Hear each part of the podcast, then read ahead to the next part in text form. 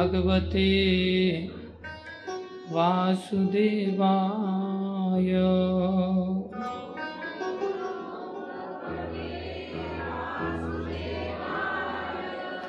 ॐ नमो भगवते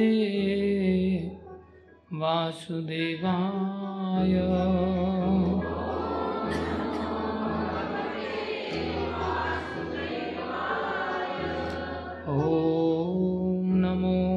भगवते वासुदेवाय।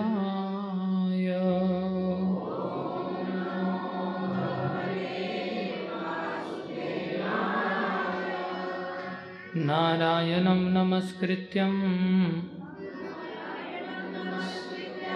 नरं चैव नरोत्तमम्। देवीं सरस्वतीं व्यासं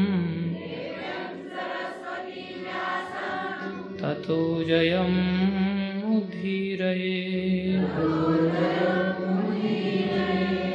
नष्टप्राये स्वभद्रेषु।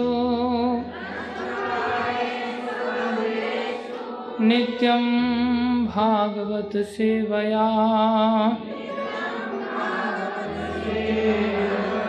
भगवती उत्तम श्लोके।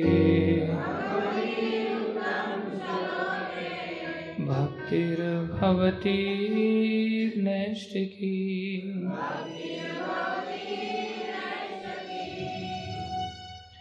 ॐ अज्ञानं तिमिरन्धस्य ज्ञानञ्जनशलाकया। चक्षुरुन्मिलितं येन तस्मै श्रीगुरुवे नमः।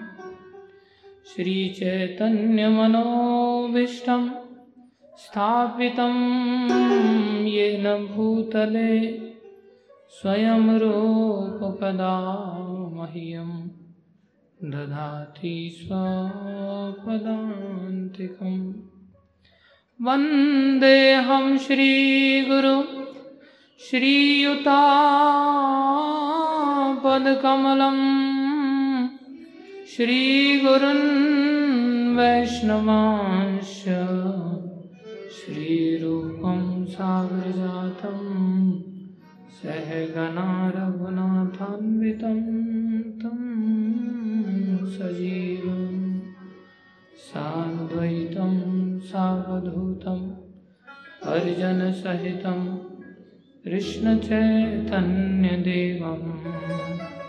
कृष्णचैतन्यदेवं श्रीराधाकृष्णपदान् सहगणललिता श्रीविशाखान्वितांश्च हे कृष्णकरुणा सिन्धु दीनबन्धो जगत्पते गोपेश गोपीककान्त। श्रीराधाकान्त नमस्तु ते तप्तकाञ्चन गौरङ्गी राधे वृन्दावनेश्वरी वृषभानुसुते देवी, प्रणमामि हरिप्रिये वाञ्छाकल्पतरुभ्यश्च, कृपा सिन्धुभ्य एव च। पतितानां पावनेभ्यो वैष्णवेभ्यो नमो नमः। जय श्रीकृष्ण चैतन्य प्रभो नित्यानन्दा। श्री अद्वैत गदाधर शिवाशादि गौर भक्तवृंद हरे कृष्णा हरे कृष्णा। कृष्णा कृष्णा, हरे हरे। हरे राम हरे राम। राम राम, हरे। हरे कृष्णा हरे कृष्णा। कृष्णा कृष्णा, हरे हरे। हरे राम हरे राम। राम राम, हरे हरे। हरे कृष्णा हरे कृष्णा कृष्णा कृष्णा, हरे हरे हरे राम हरे राम राम राम, हरे हरे। गुरुवे गौरचन्द्राय राधिकाय तदालय, कृष्णाय, कृष्णभक्ताय। तद्भक्ताय नमो नमः।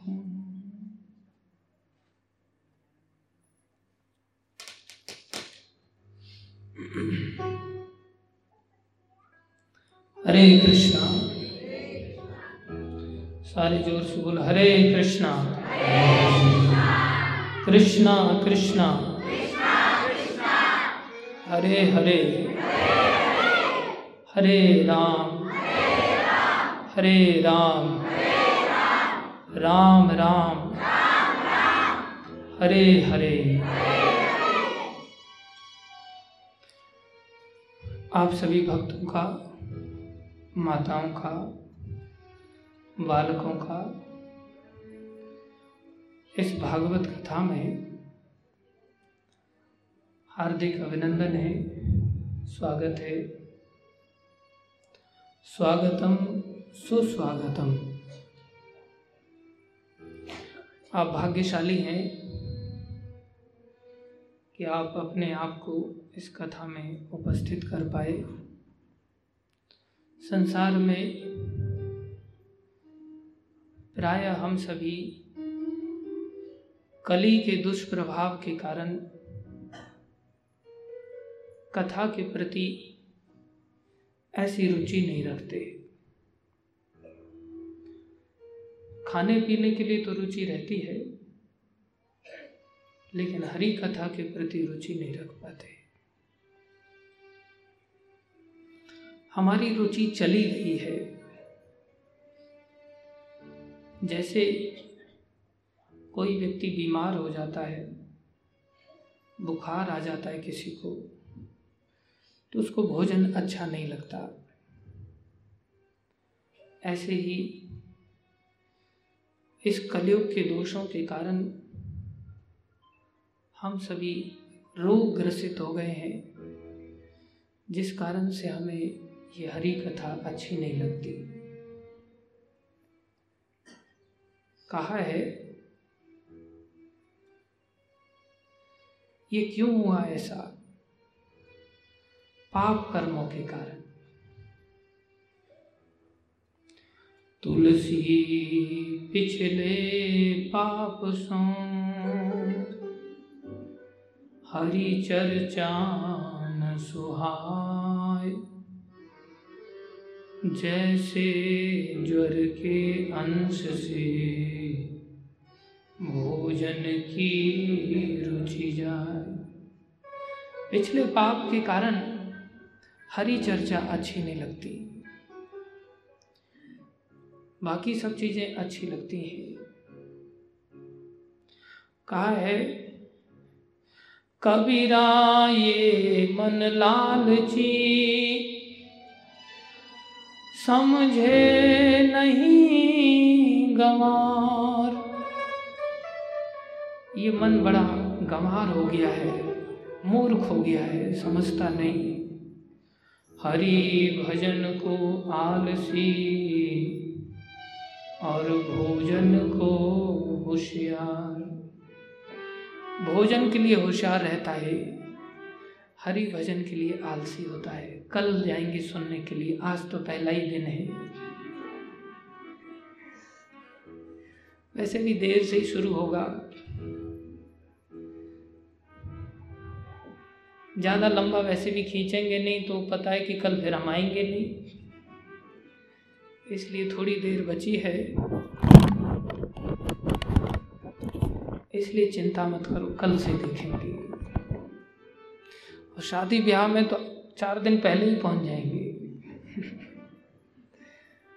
चारों तरफ़ हल्ला मचाएँगे, सारी रिश्तेदारी में फ़ोन घुमा देंगे शादी है, ऐसा है, वैसा है। एक माता जी को अपने भाई की शादी में जाना था। हमारे आश्रम में एक भक्त रहता था। दो महीने से ही हाथ धो के पीछे पड़े उसके। मेरे को अंगूठी गिफ्ट करनी है उसको। आपने अभी तक सोने की अंगूठी क्यों नहीं ला के दी परेशान हो गया बेचारा। मैं सोच रहा था कभी कथा के लिए ऐसा कोई नहीं कहता। हम सब कलयुग के मारे हुए जीव हैं। इसका एक ही उपचार है कि हम सभी भागवत का आश्रय लें। भागवत के आश्रय से ही हमारा मंगल होगा, अन्यथा मंगल नहीं है। तो आप सभी से हमारा निवेदन है, जो भी हम सात दिन पर गुरु वैष्णव की दया से इस भागवत कथा के अंतर्गत संदेश देने का प्रयास करेंगे आप सभी इन बातों को बहुत अच्छी तरह से ध्यान से सुन के जाना। इस भागवत की महिमा का भगवान श्री कृष्ण के महिमा से वर्णन आरंभ होता है। बड़ा सुंदर सुखदेव गोस्वामी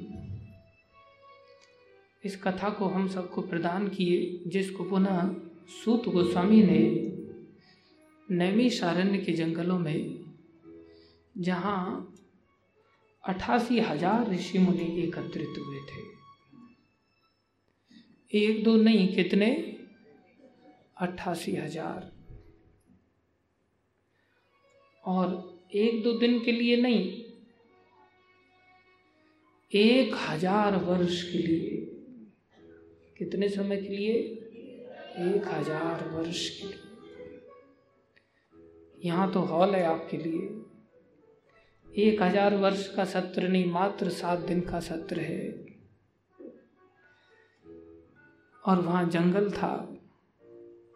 अट्ठासी हज़ार तो निश्चित रूप से आने जाने वाले अलग लाखों लोग थे।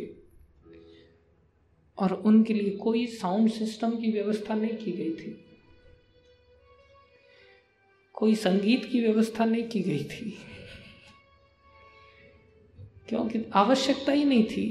सभी इतने उत्सुक श्रोता थे कि एक सुई भी गिर जाए, उनके बीच में तो पता चलता था कि हाँ सुई गिरी है। इसको कहते हैं पिन ड्रॉप साइलेंस। ऐसी साइलेंस के सुई गिरे तो पता चल जाए। हमारे यहाँ तो गुब्बारा भी फट जाएगा तो भी नहीं पता चलेगा। क्योंकि हम इतने उत्सुक नहीं हैं, ऐसे श्रोता नहीं लेकिन जैसे तैसे करके पहुँच गए हैं, अच्छी बात है। सूत गोस्वामी की कृपा से हम भी इस चर्चा को आज सौभाग्य से प्राप्त कर पा रहे हैं, जिसको प्रभुपा जी ने सारे संसार में फैलाया, नित्यम भागवत सेवया कह करके। प्रभुपा जी ने तो जो केंद्र बनाए, इस कौन संस्था बनाया, उसमें तो रोज भागवत का विधान रखा। सारे संसार में फैलाया। और जीवों का मंगल हुआ। क्यों मंगल हुआ? क्योंकि भगवान श्री कृष्ण है ही ऐसे। कैसे हैं? सच्चिदानंद रूपाय विश्वोत्पत्त्यादि हेतवे तापत्रय विनाशाय श्री कृष्णाय वयम नमः। श्री कृष्ण कैसे हैं? सच्चिदानंद रूपा है। सत माने सदा ही उनकी सत्ता पहले थी, वर्तमान में है, आगे भी रहेगी। हम लोग ऐसे नहीं आत्मा रूप से तो हमारी भी सत्ता पहले थी, अभी है, आगे भी रहेगी। लेकिन हम में से आत्मा मानता कौन है? हम अपने आप को शरीर मान करके चलते हैं, जो एक दिन नष्ट होने वाला है। हमारी सत्ता सदा रहने वाली नहीं। भगवान पूर्ण ज्ञान में है चित स्वरूप है। हम सभी अज्ञान में हैं। भगवान सत्य हैं। सदा ही उनकी सत्ता रहने वाली हम मरणशील हैं। अगर हम भगवान की शरण लें तो हमारी भी सत्ता सदा रह सकती है। बोले, कहाँ? भगवान के धाम में। हम भी भगवान की शरण लें तो हम भी ज्ञान से भरपूर हो सकते हैं। आज हमें यही पता नहीं कि हमारे लिए सही क्या है, गलत क्या है। आज छोटे से बच्चे को कहो कि भाई, ये चप्पल तुम्हारे बाएँ पैर की है, तुमने दाएँ में पहन रखी है तो जानबूझ के उल्टा पहन करके चलता है। जब गिर जाता है दो चार बार, तब अकल आती है उसको, तब वो चप्पल बदलता है। हाँ माँ ठीक कह रही थी। ऐसे ही भगवान ने हमें ज्ञान के भंडार के रूप में गीता, भागवत आदि दिया, लेकिन हम नहीं ले पाते। भगवान आनंद स्वरूप हैं, हम सभी संसार में आनंद नहीं प्राप्त कर पाते। हमारा आनंद तो कैसा है? जैसे कोई मुर्गा बाहर घूम रहा हो और उसको किसी ने पत्थर मारा तो मुर्गा भाग के जाता है कहाँ? जो उसको पालता है।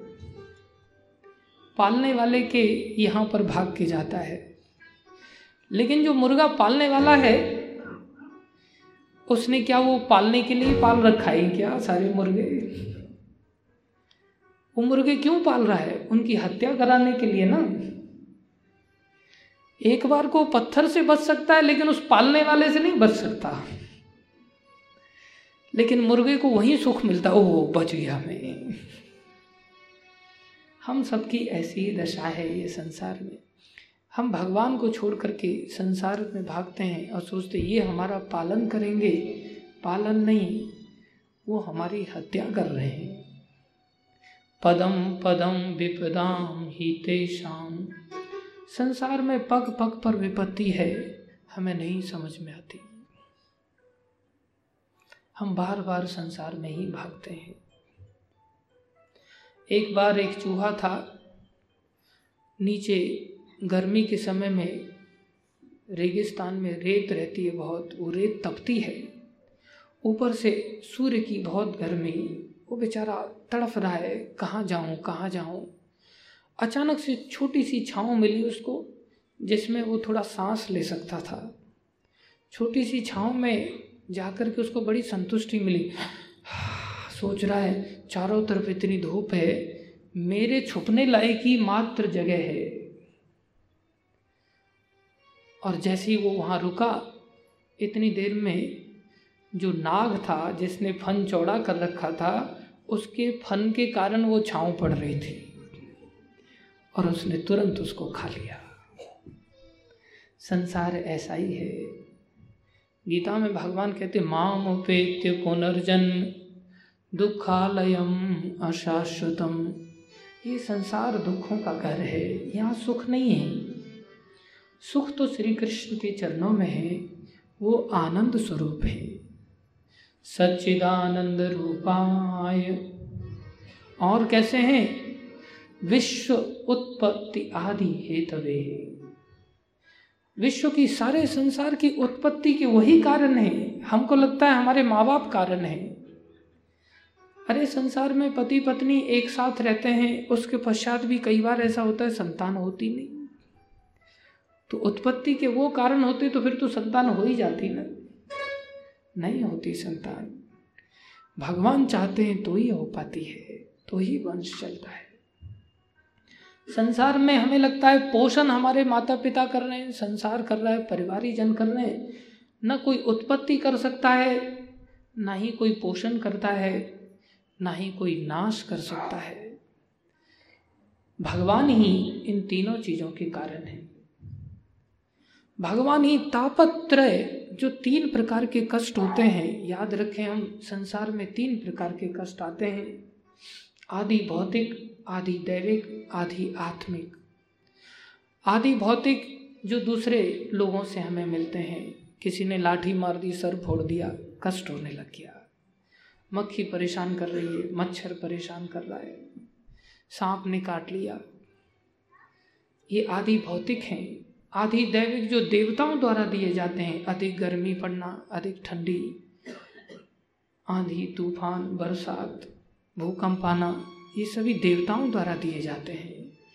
आधि आत्मिक जो हमारे ही मन और हमारे ही शरीर से मिलते हैं, हम ही अपने आप में कई कारणों से दुखी रहते हैं।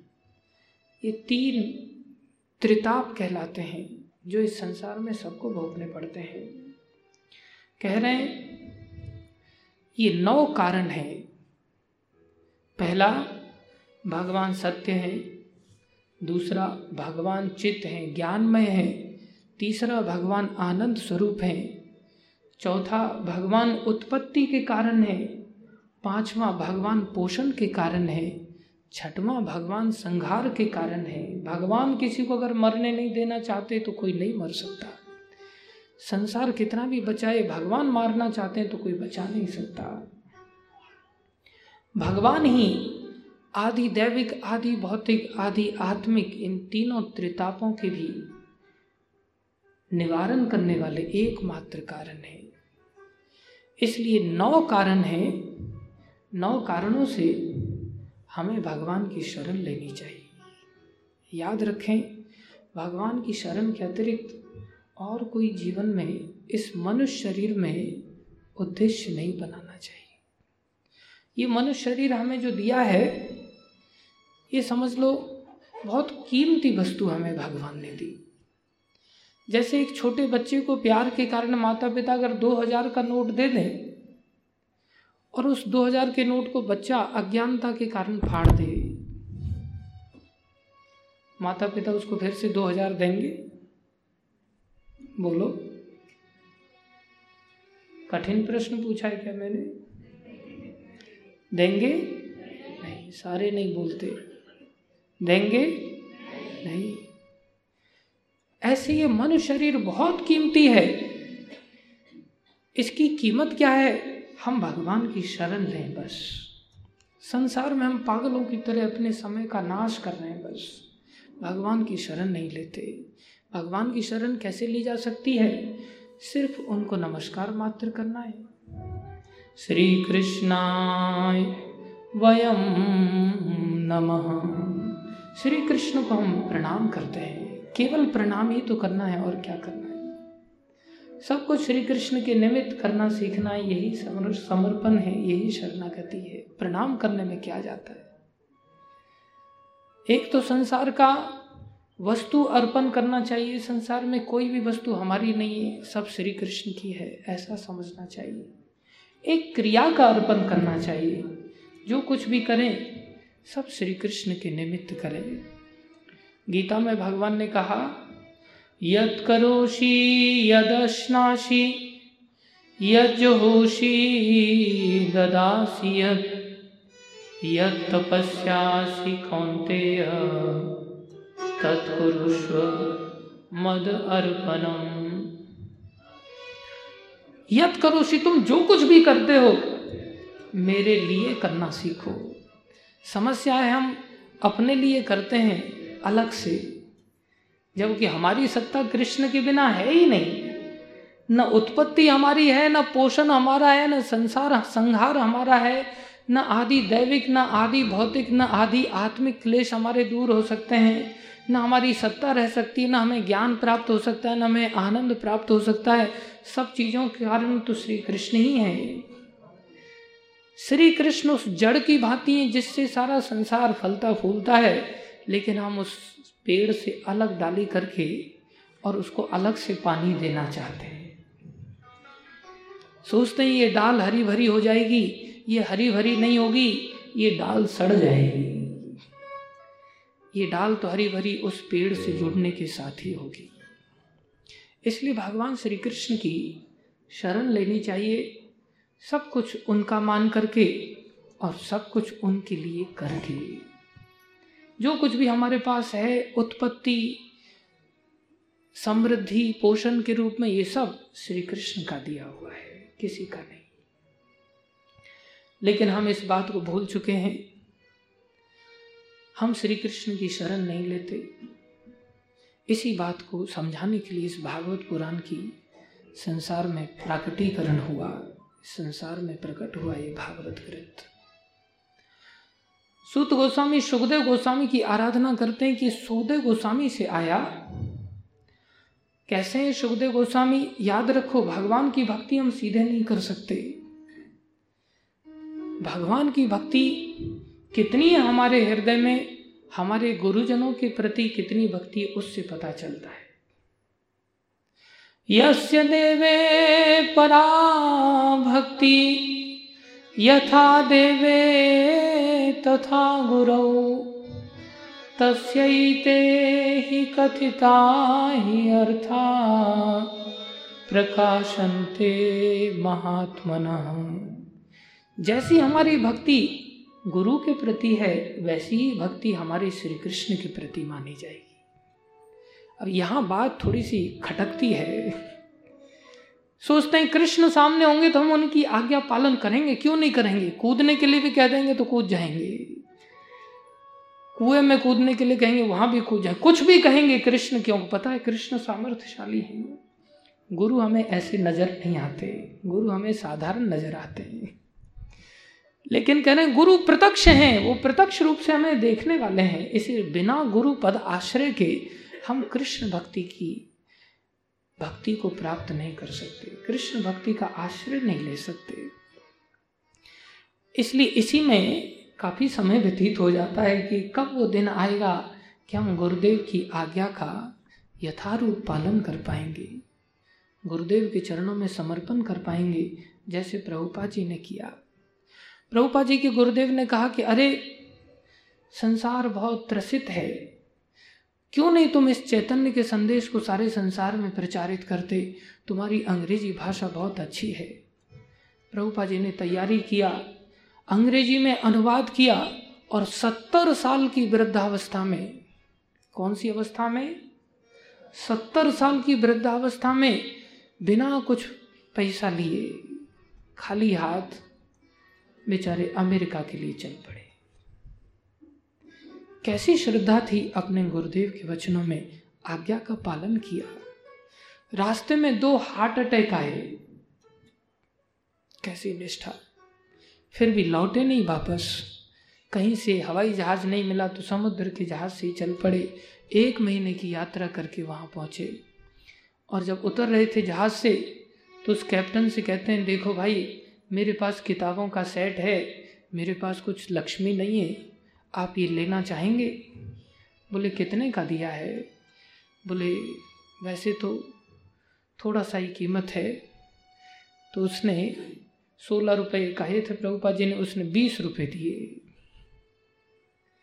तो वहीं से उन पैसों को लेकर के प्रभुपा जी, उतने से ही पैसे में अमेरिका में इस हरे कृष्णा आंदोलन की शुरुआत किया। क्योंकि उनके गुरुदेव के वचनों में भगवान की आज्ञा का आश्रय था कि ये भगवान की ही आज्ञा है। भरोसे के साथ गए तो सफलता को प्राप्त हुए, अद्भुत कार्य करके दिखाया।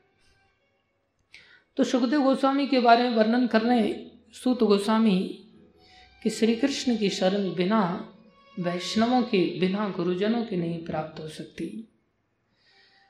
कौन है सुखदेव गोस्वामी? बोले, सुखदेव गोस्वामी साधारण नहीं है। ये परम विरक्त है। ये साक्षात भगवान के ही स्वरूप है। कैसे सर्वभूत हृदयम, ये सभी जीवों के हृदय में वास करने वाले सुखदेव गोस्वामी हैं। जो अपनी माता के गर्भ में सोलह वर्ष तक रहे और अंदर भगवान का आश्रय लेकर के भजन करते थे और भगवत प्रेम में ओत प्रोत होकर के अंदर ही गर्भ अवस्था में ही अंदर आनंद का अनुभव करते थे। हम तो गर्भ से बाहर आकर के भी आनंद का अनुभव नहीं कर सकते। गर्भावस्था अच्छी नहीं है। उल्टा लटके रहना पड़ता है, चारों तरफ़ गंदगी है, कीट वगैरह उसका दंश मारते रहते हैं, उसको काटते हैं। इतना कष्ट होता है, इतनी कोमल त्वचा होती है, कई बार जीव अंदर मूर्छित हो जाता है। और सुखदेव गोस्वामी सोलह वर्ष तक अंदर रहे। क्यों? वेद व्यास जी उद्विग्न हो गए। सोलह वर्ष का बालक माता के गर्भ में है। नारायण भगवान को बद्रीनाथ से बुलाकर के लाए ये बालक निकलता नहीं, आप कृपा कीजिए। बोले, अरे शुक बाहर आओ।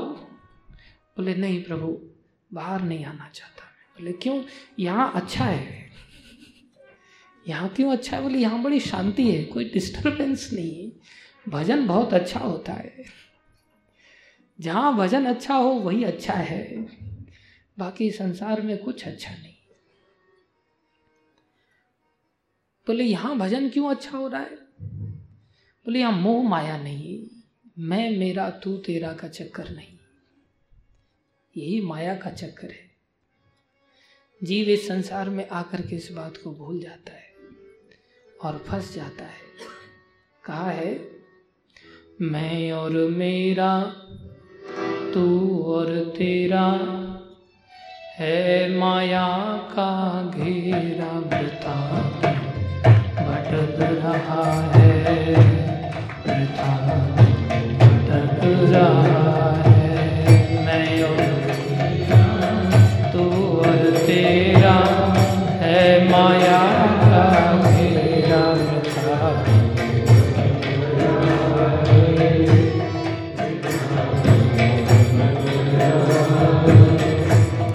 थोड़ा कम रखने का।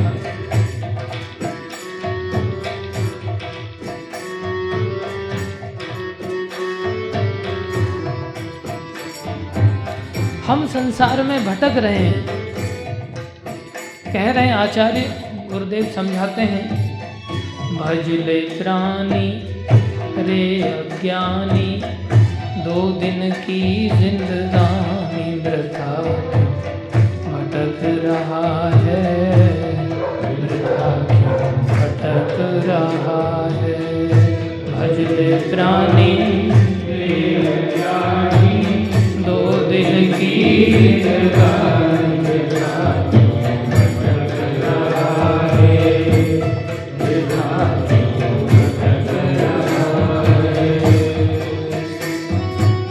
संसार में हम सब भटक रहे हैं। क्यों वृथा व्यर्थ में? मुर्गा जैसे भाग करके पालक के घर में घुस रहा है, चूहा जैसे सर्प की छाओं में जाकर के, फन की छाओं में जाकर के आश्रय ढूंढ रहा है।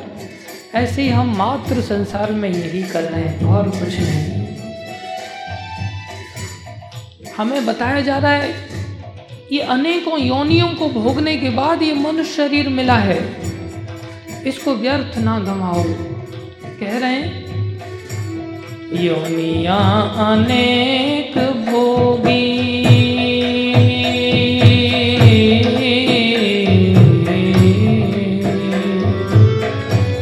अनेक योनिया भोगी। कौन कौन से शरीर से होके आए? भगवान ने कीमती मनुष्य शरीर दिया। योनिया अनेक भोगी। प्रभु की कृपा से नर्तन आया है। योनिया अनेक प्रभु की कृपा से को कम।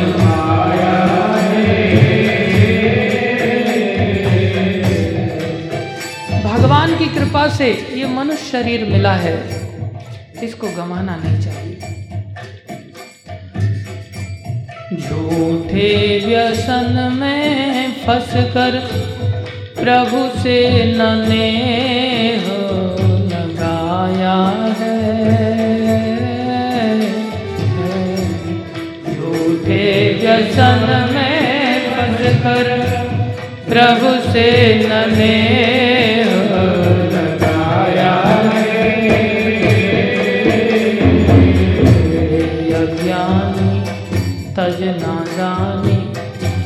भजल सारंग पानी। ग्रंथ कहाए, यही संत कहाए। रे अज्ञान तज नादानी भजल सारंग पानी। ग्रंथ कहाए, संत कहाए।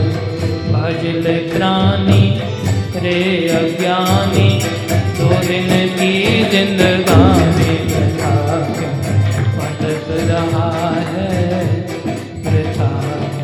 भटक रहा है।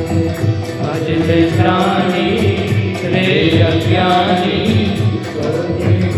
जिंदगानी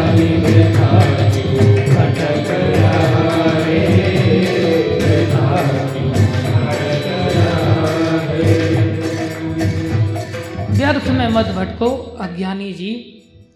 सुखदेव गोस्वामी अंदर से कह रहे आवाज़ देकर के, यहाँ बहुत आनंद है, यहाँ भजन करने को मिल रहा है।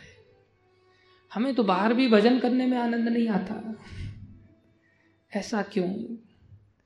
आचार्य समझाते हैं, जैसे मेहंदी होती है, उसमें लाल रंग होता है, लेकिन ऊपर से हरा दिखता है वो। वो कब लालिमा बाहर देती है? जब उसको बटने से और शिला के ऊपर पकड़ कर के रख के रगड़ा जाता है। बार बार बार बार रगड़ने से उसमें से फिर लालिमा प्रकट होती है। ऐसे ही जब हमारे हृदय को शिला बना करके हमारी जीवा को बटना बना करके जब रात दिन रगड़ा लगाया जाता है सारी नाम का, तब इस हरी नाम से प्रेम उदय होता है। हम तो शिला पर रखते ही बस दो चार मारे, बस इतने में बोले, रग, लग गया रगड़ा, बात खत्म. वो कभी लालिमा नहीं आती, कभी वो प्रेम उदय नहीं होता। वो निरंतर जीवा से अंदर भगवत नाम ले रहे हैं, इसलिए गर्भावस्था का भी उनको कष्ट सता नहीं रहा है। हमें तो छोटे मोटे कष्ट भी सता जाते हैं और माला को छोड़ करके संसार के कार्यों में भाग पड़ते हैं। कि संसार से हम बच पाएँगे इन कष्टों से। बचते नहीं और कष्ट बढ़ जाते हैं। सुखदेव गोस्वामी ने मना कर दिया। बोले, नहीं, कोई नहीं, हम आपको वचन देते हैं। हमारी माया आपको बाहर आते ही सताएगी नहीं। तुरंत प्रकट हुए। सोलह वर्ष की अवस्था का शरीर प्राप्त किया और तुरंत ही घर छोड़ करके चल पड़े। वेद व्यास जी उनके पुत्र थे। जिन्होंने सारे शास्त्रों की रचना किया है, उन्होंने इस भागवत पुराण की भी रचना किया है। पुत्र पुत्र, हा पुत्र कह करके रोते हुए पीछे भाग रहे लेकिन वो पीछे मुड़े नहीं। यहाँ तक वृक्ष आदि, पशु, पक्षी, वो भी विरह का अनुभव कर रहे हैं। सुखदेव गोस्वामी को देख करके ये चले जा रहे हैं। उनके विरह में वो भी क्रंदन कर रहे हैं, वो भी रो रहे हैं सभी। बोले, ये सब क्यों रो रहे थे?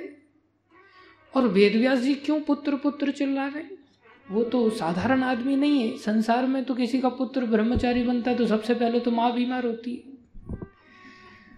सबसे पहले ब्रह्मचारी बनते ही माँ हॉस्पिटलाइज हो जाती है और बाप पे ड्रिप चढ़ने लगती है। बाप की साँसें फूल जाती है। अस्थमा पैदा हो जाता है। माता पिता दोनों ही बीमार हो जाते हैं।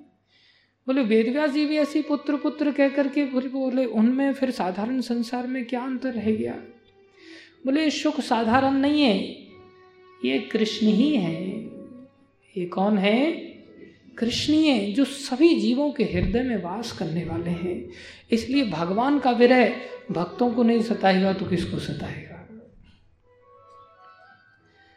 और भगवान सुखदेव गोस्वामी ने घर का त्याग किया। और जंगल में चले गए। सुखदेव गोस्वामी की महिमा तो अनंत है।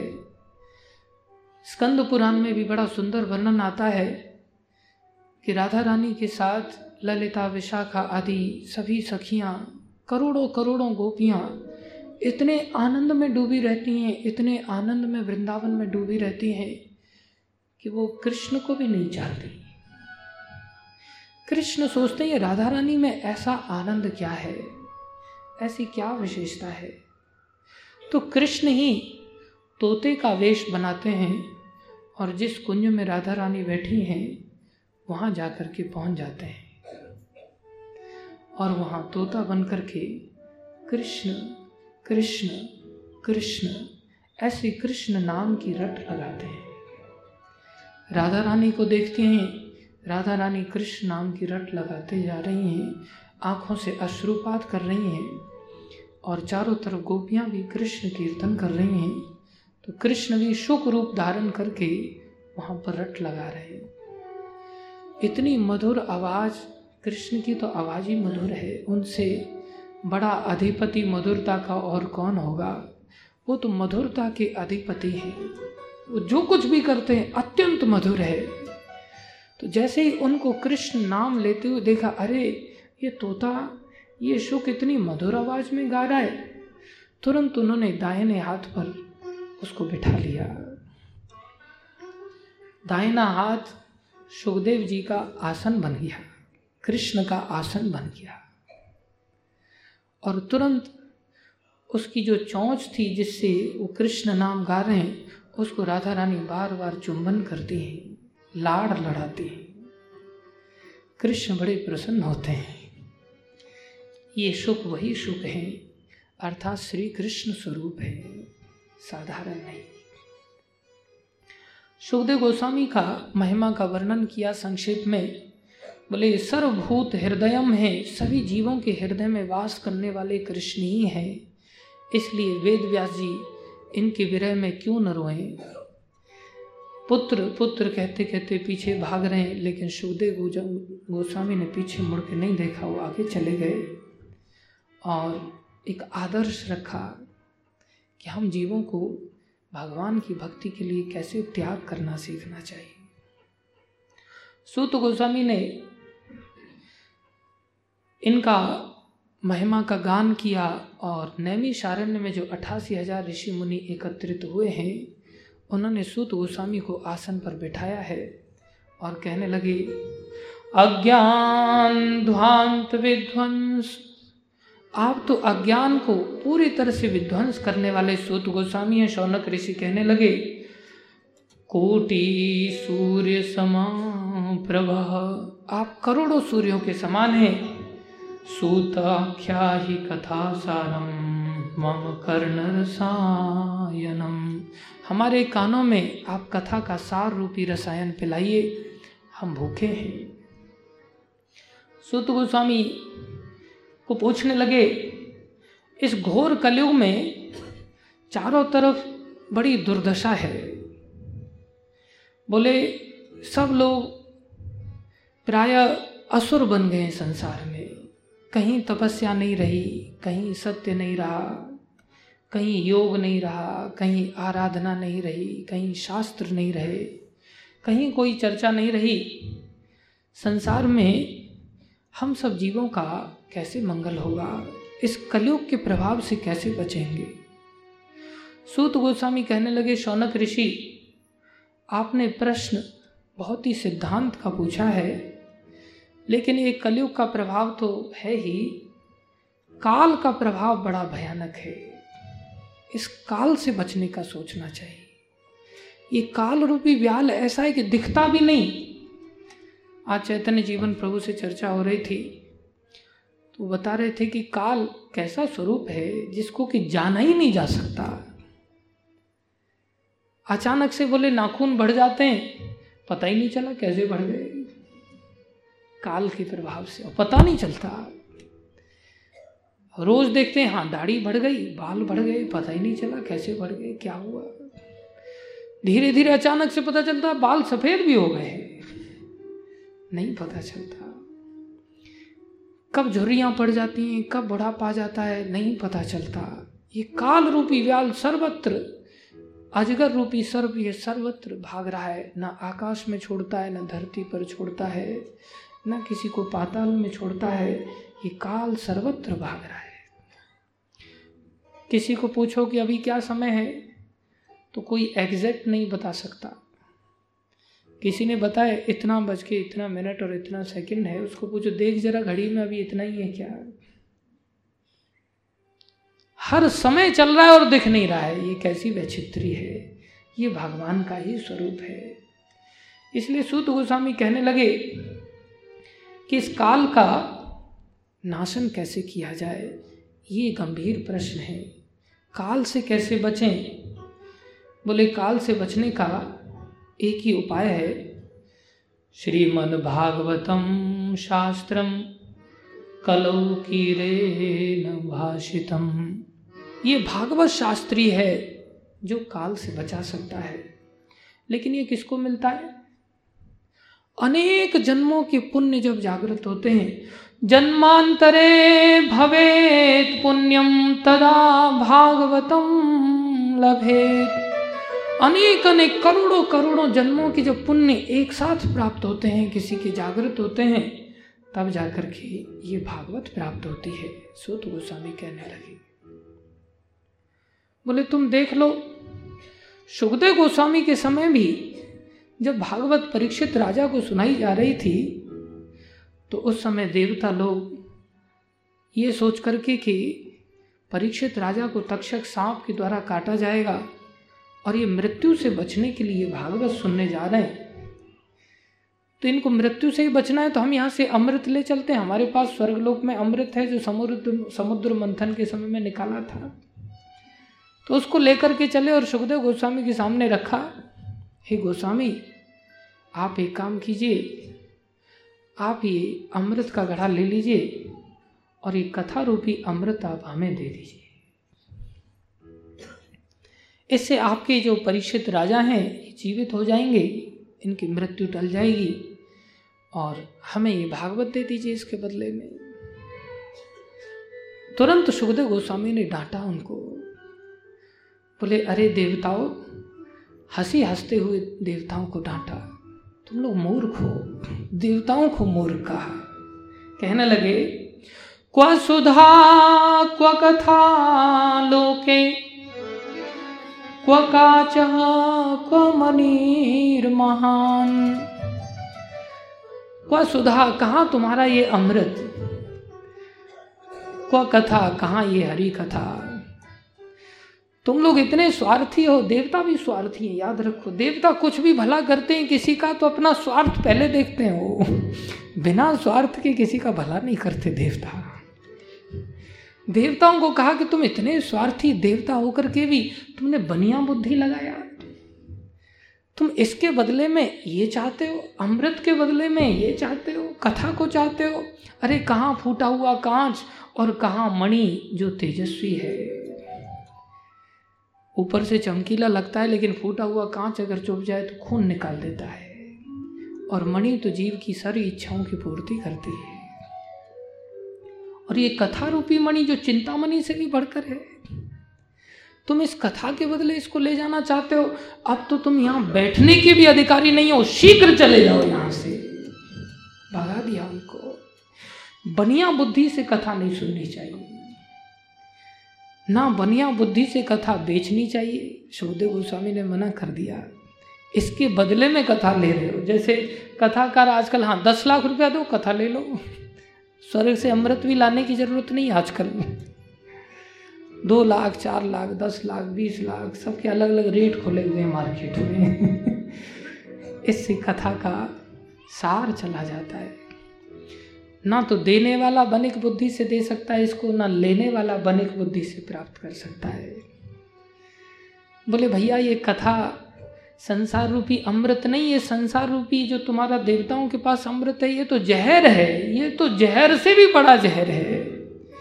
क्योंकि जहर का भाई है, जब हलाहल निकला समुद्र मंथन से, बाद में चल करके यहाँ से अमृत निकला। तो ये अमृत के नशे में जीव मदान हो जाता है और भगवत चरणों को, शरणागति को त्याग देता है, इसलिए उससे भी बड़ा जहर है जहर से पीड़ित होकर के तो आदमी जाता है भगवान की शरण में लेकिन इससे नशे में पीड़ित होकर के व्यक्ति भगवान की शरण का त्याग करता है। सोचता, मैं तो अमर हो गया जैसे हिरण्य का शपु सोचता था, जैसे देवता लोग सोचते थे। ऐसी मदान अवस्था बिना भागवत के अमृत के ही प्राप्त होती है जीवों को। इसलिए उन्होंने उनको भगा दिया और कहने लगे कि ये अमृत के अधिकारी तो परीक्षित राजा ही है। सुत गोस्वामी ने बताया, सौनक ऋषि कहने लगे कि भाई, ये कथा की महिमा इतनी अधिक है जब उन्होंने अमृत के बदले ये कथा नहीं दिया तो ये साधारण नहीं ये कथा बड़ी दुर्लभ है, इसकी महिमा अनंत है। ये तो देव ऋषि नारद जानते हैं क्योंकि उनको ये चार कुमारों से प्राप्त हुई थी। शौनक ऋषि पूछने लगे, सूत गोस्वामी को ये देव ऋषि नारद को कैसे भागवत कथा प्राप्त हुई? उनको कैसे चार कुमार मिले? उनको इस भागवत की महिमा का कैसे पता चला? तो बोले, एक बार बड़े चिंतित होकर के नारद जी विचरण करते हुए जब बद्रीनाथ पहुँचे तो वहाँ पर चार कुमारों ने नारद जी को देखा। चार कुमार निरंतर हरि कीर्तन परायणा है, सत्संग समायता है। हमेशा ही सत्संग की लालसा करते हैं। बोले, चार कुमार ब्रह्मलोक के वासी हैं, लेकिन ब्रह्मलोक को छोड़ करके वो भूलोक पर आते हैं, क्योंकि यहाँ सत्संग अधिक मिल जाता है। स्वर्गलोक आदि में सुख अधिक है। वहाँ सत्संग की वार्ता इतनी अधिक मात्रा में कई बार नहीं मिल पाती जो यहाँ भूलोक में मिल जाती। है इस धरती लोक पर आने के लिए तो देवता भी तरसते हैं। देवता भी तरसते हैं जिनको। देवता भी तरसते हैं जिनको।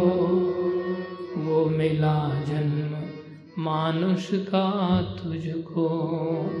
वो मिला जन्म मानुष का तुझको। आशा संसार की, तज दे घर बार की। आशा संसार की, तज दे घर बार की। फिर ना भुलाना, शुभ शाम प्रभु गुण गाना संसार की आशा छोड़ करके भगवान के गुणगान में लगना चाहिए। कीर्तन करें और सत्संग करें। भगवान के गुणों के बारे में जानने का प्रयास करें। हरि कीर्तन परायणा, चार भाई हैं मात्र। पाँच साल की अवस्था में रहते हैं। न बड़े होते, न छोटे होते हैं। पुरखाओं के पुरखा हैं। और निरंतर कीर्तन में मग्न रहते हैं। काल भी इनकी आयु को बढ़ाता नहीं।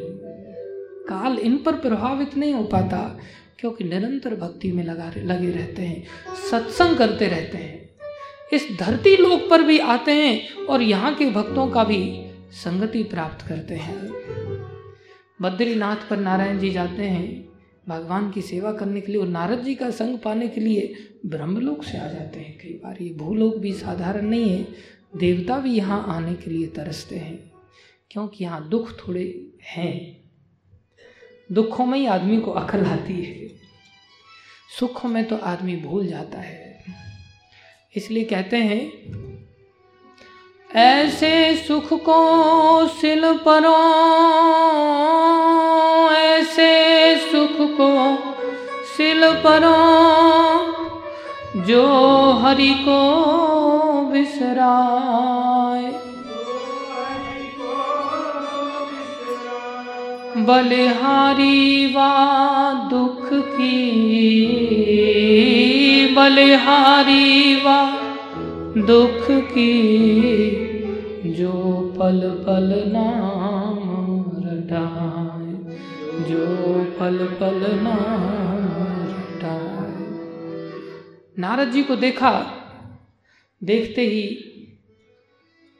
चार कुमार ऐसे तल्लीन रहते हैं एक भाई गाता है, तीन सुनते हैं। फिर एक भाई बंद होता है, दूसरा भाई गाता है, फिर बाकी तीन सुनते हैं। और कोई काम ही नहीं, ना भूख, प्यास, ये सब चीज़ें लगती नहीं उनको। फिर भी वो और चाहते हैं कि और भक्तों की संगति की जाए। नारद जी को देखा देखा तो नारद जी बड़े चिंतित हैं। अब भक्त तो चिंतित रहता नहीं। भक्त तो बिंदास रहता है। कृष्णदास बिंदास। मायादास, सदा उदास। हम सभी मायादास हैं, मुँह लटके रहते हैं हमारे। भक्त तो मस्ती में चलता है बस। जैसे कहते हैं ना, तू तो राम सुमिर जग लड़वा दे तू तो राम सुमिर जग लड़वा दे तू तो राम सुमिर जग लड़वा दे तू तो।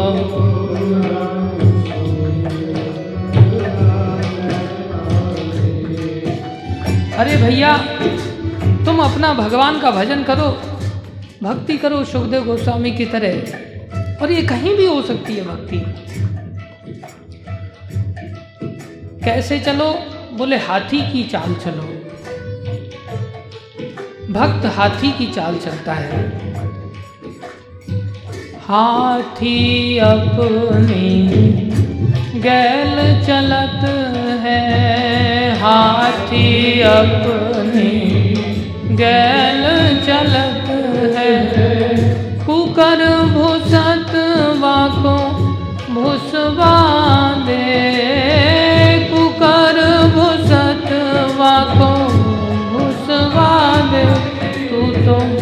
राम तू राम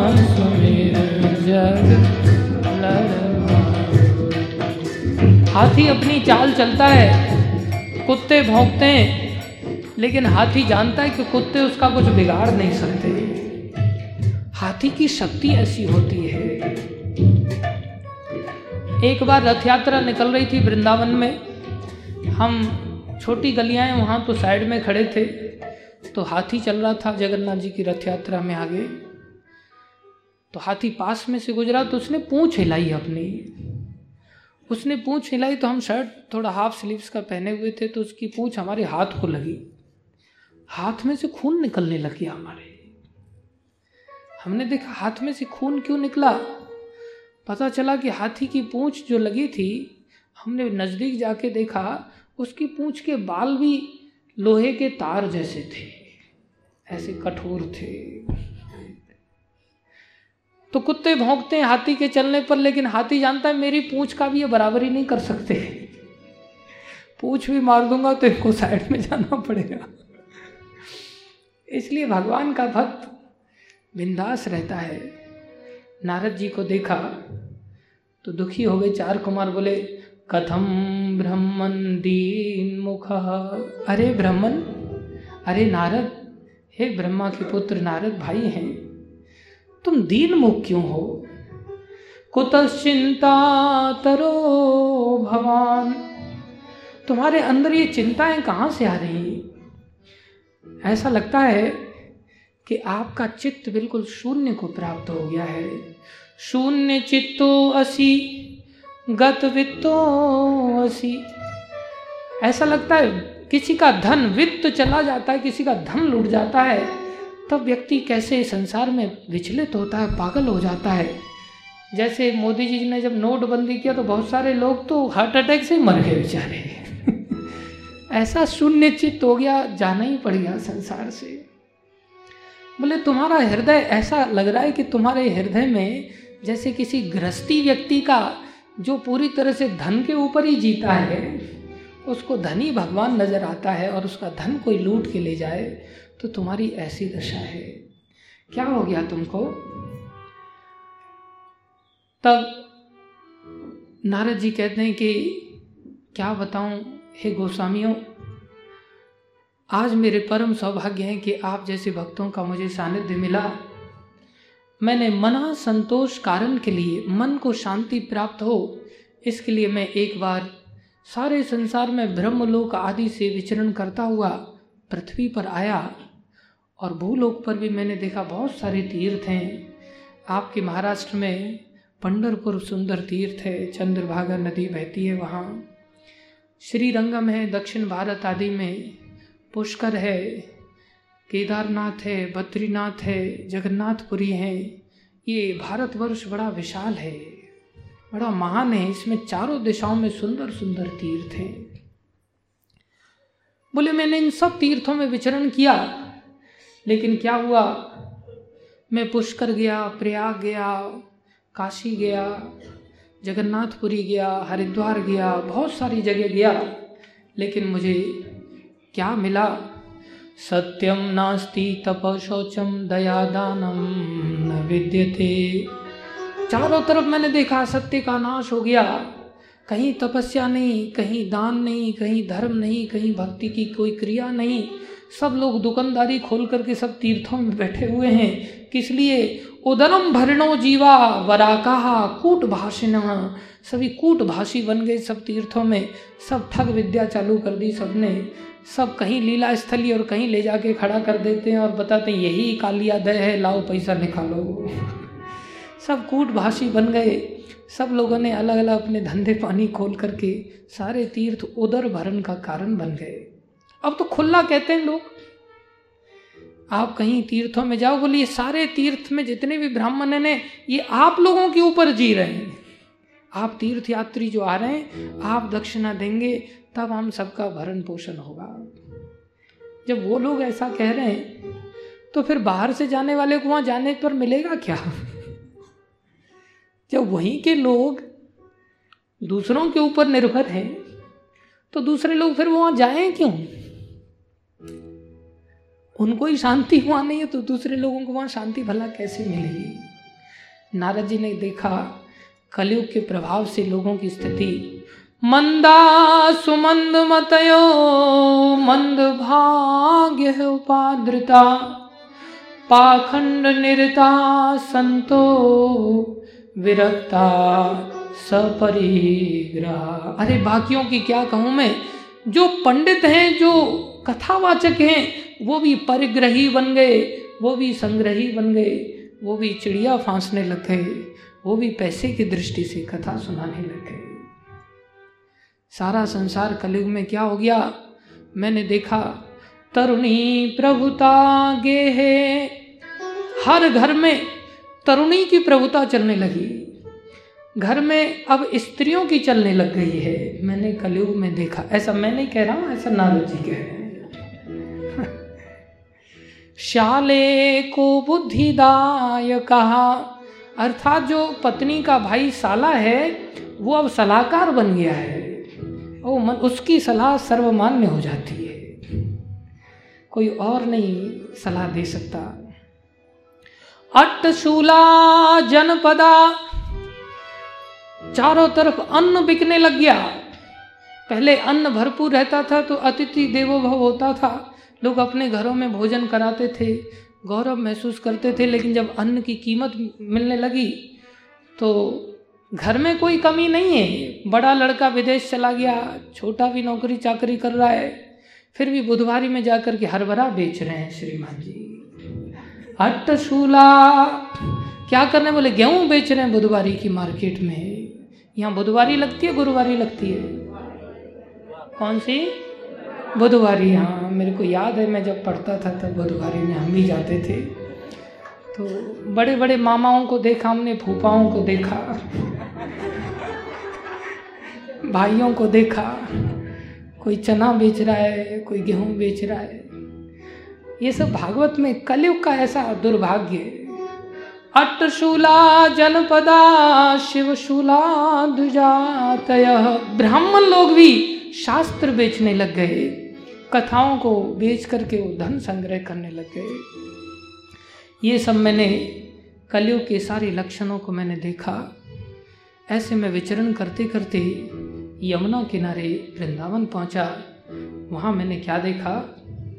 यामुनम तटम आपन्नो, यत्र लीला हरे रघुत। जैसे ही मैं वृंदावन पहुँचा तो यहाँ हरी लीला का स्थल देख करके मुझे बड़ी शांति मिली। कलयुग में वृंदावन धाम आज भी आप कभी भी जाओ, आपको बहुत आनंद मिलेगा।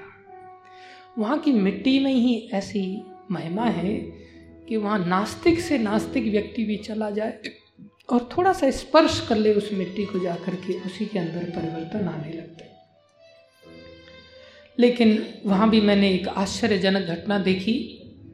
तन्नाश्चर्य मया दृष्टम श्रूयताम तन्मुनीश्वर।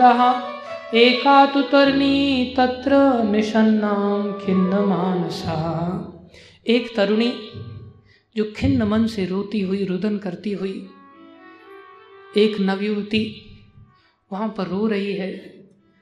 उसके आसपास में दो वृद्ध पुरुष पड़े हुए हैं। मूर्छित अवस्था में लेकिन क्या देखा? सैकड़ों सैकड़ों स्त्रियाँ उसकी आओ भगत कर रही हैं, उसको चंवर डुला रही हैं, उसका अर्चन कर रही हैं, उसको समझा रही हैं, उसकी सेवा में लगी हुई हैं।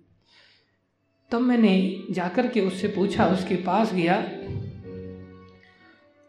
तो जैसे ही पास गया तो मैंने देखा, ये ये क्या दशा है?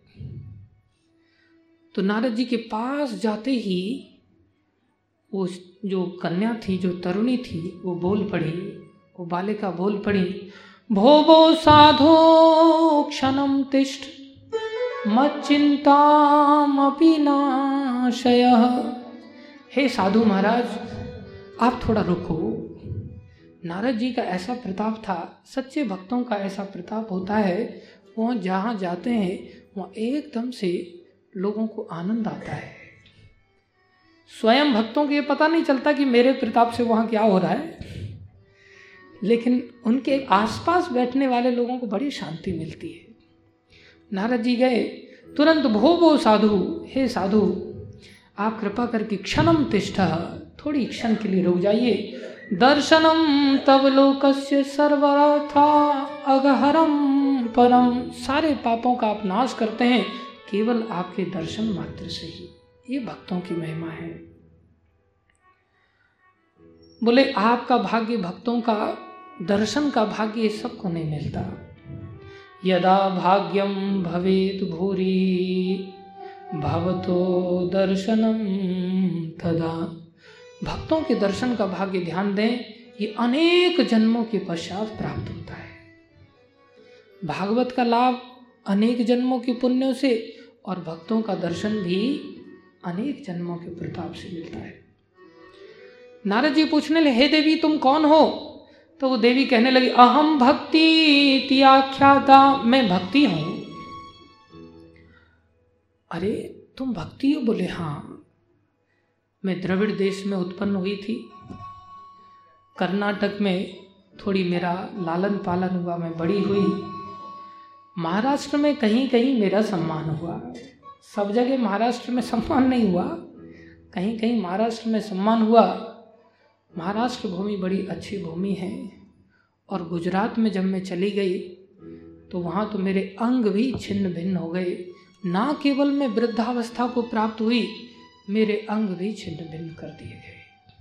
वहाँ पर लोग इतने भोग परायण थे कि वहाँ पर मैं अपना अस्तित्व ही खोने जा रही मेरे ये जो दो वृद्ध बालक हैं, ये जो वृद्ध नज़र आ रहे हैं, ये तो मेरे पुत्र हैं, ज्ञान और वैराग्य। मैं अत्यंत दुख को प्राप्त हो गई जब मैं गुजरात में गई। आज का गुजरात ऐसा नहीं है, अभी ऐसा मत समझना आप लोग। नरसिंह मेहता से पहले ऐसा गुजरात था।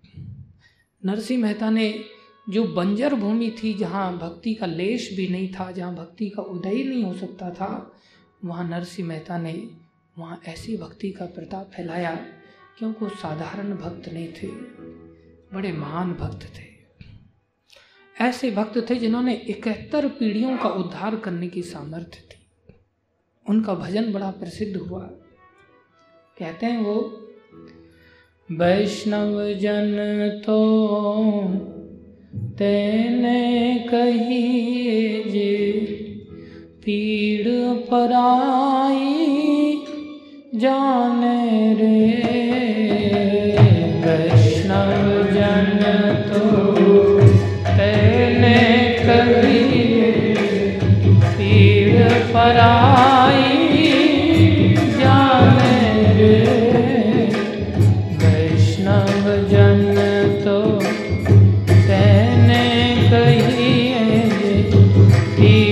पराई जाने रे।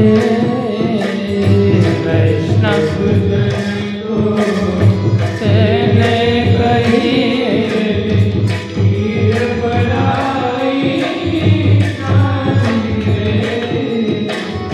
वैष्णव तो वही है जो दूसरों के दुखों को देख करके दुखी हो जाता है।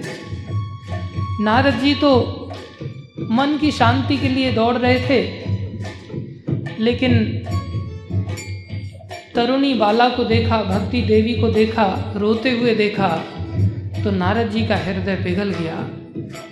है ब्रह्मचारी, लेकिन फिर भी तरुणी को देख कर के रोते हुए नहीं देख पाए।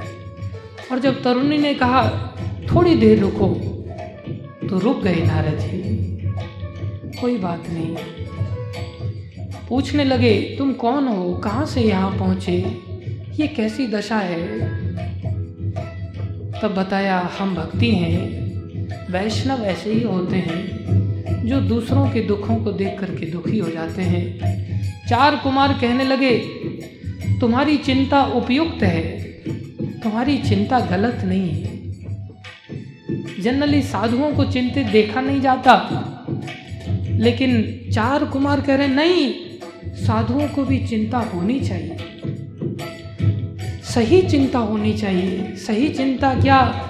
ये संसार के जीवों का क्या होगा? बेचारे बार बार जन्म, मरण, बीमारी, बुढ़ापा इसके चक्र से नहीं निकल पा रहे हैं। नरसी जी ने ऐसा देखा। सारा गुजरात राष्ट्र भक्ति विहीन था। स्वयं बड़े महान वैष्णव बने। कह रहे वैष्णव जन तो तेने कहिए जे पीड़ पराई जाने रे वैष्णव जन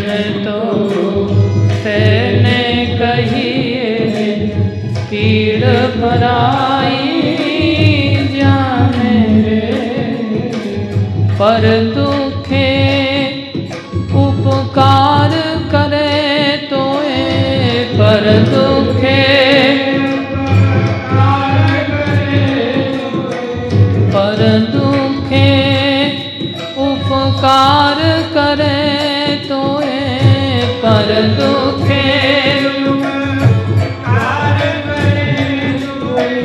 मन अभिमान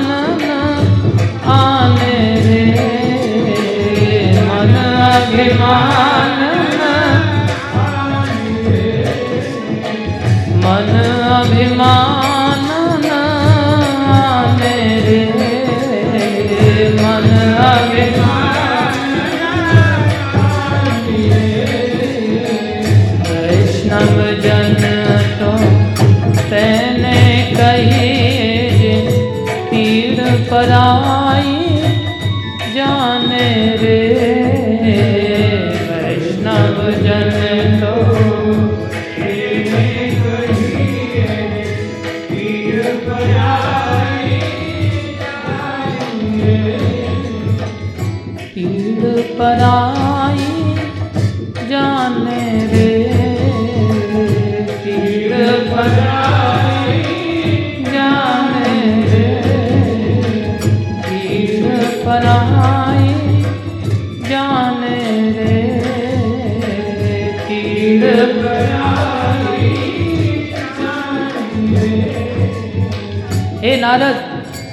नहीं जानती।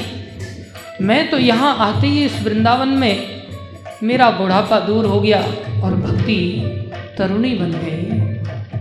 हम सब भी अपनी भक्ति को तरुण बना सकते हैं, यदि हम वृंदावन में कभी जाया करें। लेकिन मुझे समझ नहीं आता ये मेरे पुत्र हैं, ये दो बेचारे वृद्ध हैं। इनको थोड़ी सी शांति तो मिली पहले तो ये करा रहे थे, लेकिन अब ऐसा लग रहा है कि अब ये निद्रा में सो गए हैं शांति से। थोड़ी शांति तो मिली ज्ञान वैराग्य को, लेकिन इनका बुढ़ापा नहीं गया। ये मेरा बड़ा दुख है। मैं क्या करूँ? नारद जी बोले, हे बाले, आप शोक मत करो। मैं जानता हूँ इसका क्या कारण है। और आप केवल भगवान श्री कृष्ण का चिंतन करो। भगवान श्री कृष्ण की शरण लो। उसी से आपका मंगल होगा। भक्ति माता पूछने लगी, आप बताओ नारद, क्या कारण है? बोले, इसका कारण कोई और नहीं। इसका कारण कलयुग ही। है कलयुग का ऐसा दुष्प्रभाव छा गया है। जना अघासुरा अंते अभी जितने भी जन हैं, ये सब अघासुर बन गए हैं। साधारण नहीं। विशाल का अजगर था अघासुर साठ्य दुष्कर्म कारिण दुष्कर्मों में ही रात दिन लगे रहते हैं। एह संतो विशीदंती प्रहर्ष्यति ही असाधव। जो साधु लोग हैं, वो दुखी हो गए और जो असाधु हैं, वो आनंदित हो रहे हैं। ये कलयुग का प्रताप है। अब ऐसा कलयुग के प्रताप में जब आँखों से ऐसा दिखेगा कि जो सच्चे साधु हैं, बेचारे दुखी हैं और जो पाखंडी हैं, उनका बोल वाला है। वो लोग बड़े प्रसन्न हैं। जो दुष्ट हैं, वो माला माल होते जा रहे हैं। साधु लोग दुख पा रहे हैं। ऐसी परिस्थिति में कौन व्यक्ति सोचेगा कि मुझे साधु बनना है? कितनी बड़ी श्रद्धा चाहिए कि हम आसुरी प्रवृत्तियों का त्याग करके साधु प्रवृत्ति को बनाए रखें। बहुत ताकत चाहिए, बहुत अगाढ़ श्रद्धा चाहिए इसके लिए। बोले, भक्ति देवी, आप चिंता मत करो, ये वृंदावन धाम तो बड़ा अद्भुत है। धन्यम वृंदावनम तेन, भक्ति नृत्य यत्र ये वृंदावन धाम बड़ा अद्भुत है, जहाँ घर घर में भक्ति नाचती है। भक्ति की महिमा वास्तव में वृंदावन में ही समझ में आती है। ये भगवान की शक्ति है। भगवान का धाम है, वहाँ कलयुग अपना ऐसा प्रभाव नहीं दिखा सकता। मीराबाई ने भी जब वृंदावन में प्रवेश किया तो उन्होंने भी दिव्य वृंदावन के दर्शन किए। कहने लगी अली मोहे लागे वृंदावन नीको। मेरे मोहे लागे वृंदावन नीको। नीको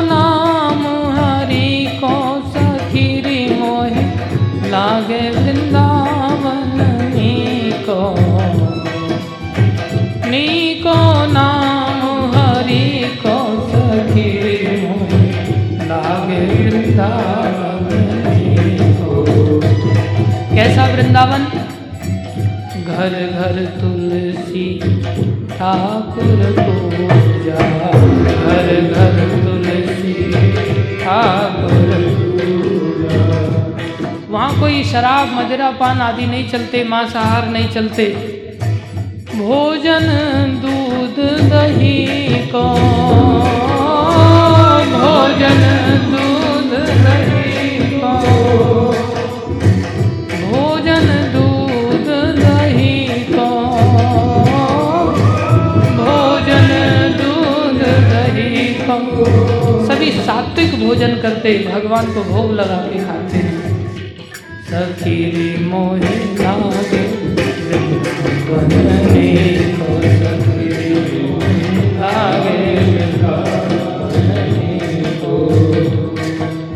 वृंदावन बड़ा अद्भुत है।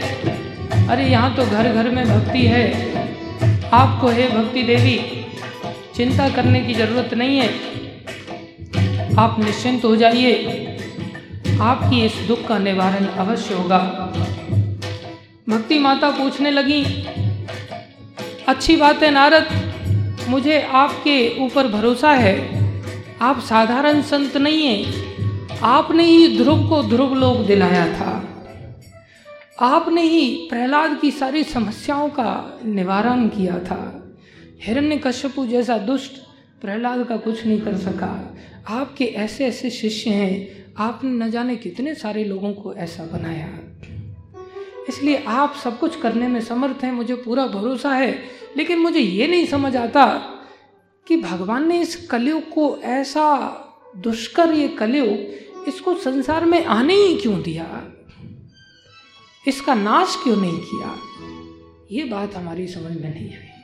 भगवान ऐसा दुष्प्रभाव इस कलयुग का चारों तरफ़ संसार में फैल रहा है, ऐसा दुष्प्रभाव भगवान ने फैलते हुए देखा क्यों? वो तो करुणा अवतार हैं, उनके अंदर तो करुणा भरी पड़ी है, वो देख कैसे सकते हैं? अरे, उनके ही तो प्रतिनिधि स्वरूप में महाराज परीक्षित थे जो शासन कर रहे थे कलयुग के आने से पहले। वो तो विष्णु रात थे। जिनकी भगवान ने गर्भ में ही रक्षा किया। वो तो पाँचों पांडवों की शक्ति से संपन्न थे। उन्होंने क्यों इस कलयुग को आने दिया? वो भी रोक सकते थे इस कलयुग को। भक्त में तो ऐसी शक्ति होती है कि कलयुग को खत्म कर सकता है पूरी तरह से। चलो भगवान ने आने दिया तो भक्त तो भगवान से भी बढ़कर दयालु होते हैं।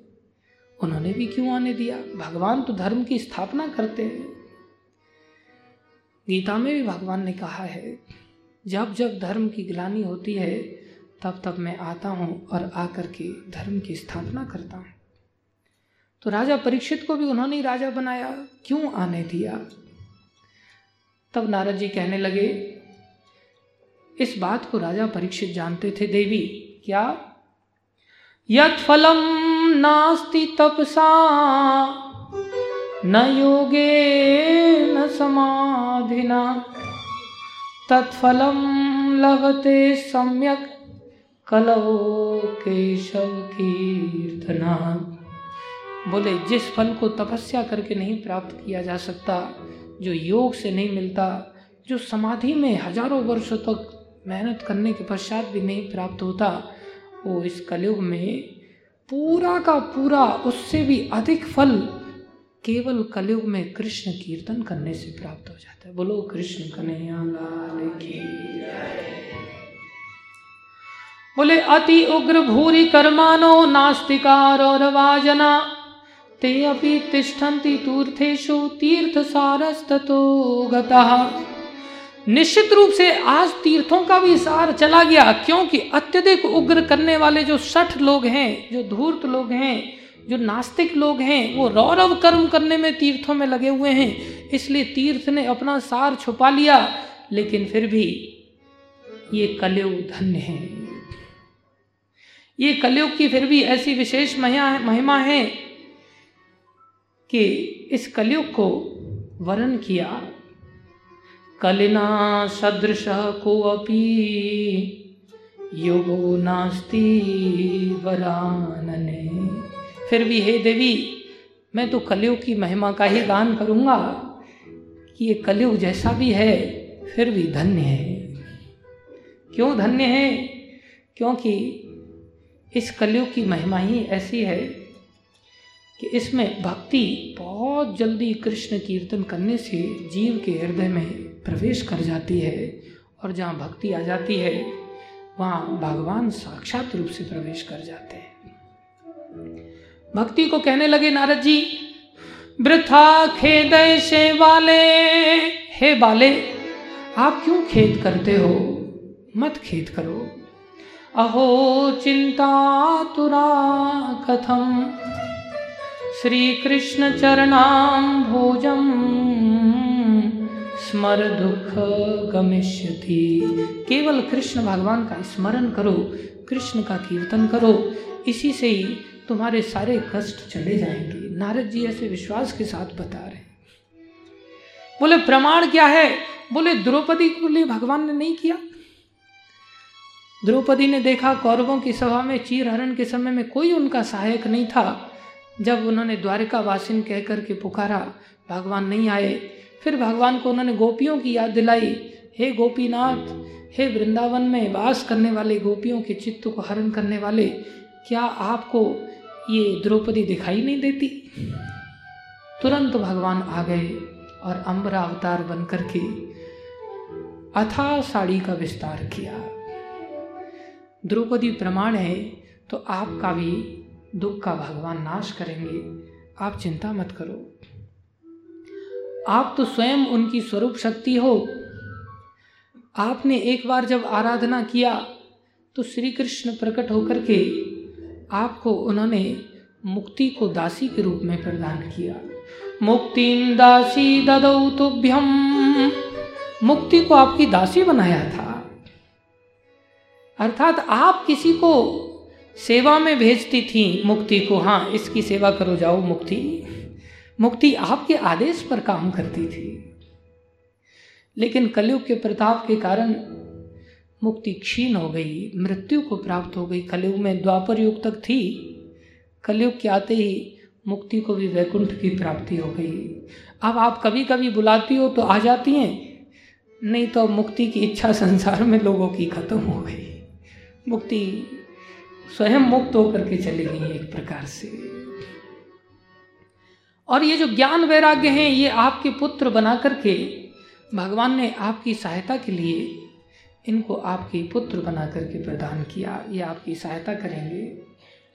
तो आप चिंता मत करो, आपके इन पुत्रों को भी भगवान निश्चित रूप से कल्याण करेंगे। उपेक्षात कलौ मंदो वृद्धो जातो सुतो तव। कलयुग के लोगों ने ज्ञान वैराग्य को पूरी तरह से अस्वीकार कर दिया है, उपेक्षा कर दिया है, इसलिए ये बेचारे वृद्ध हो गए हैं। कलयुग के लोग थोड़े भक्ति को उदाहरण करते हैं, लेकिन ध्यान दें, बिना ज्ञान वैराग्य के भक्ति भी प्रसन्न नहीं रहती।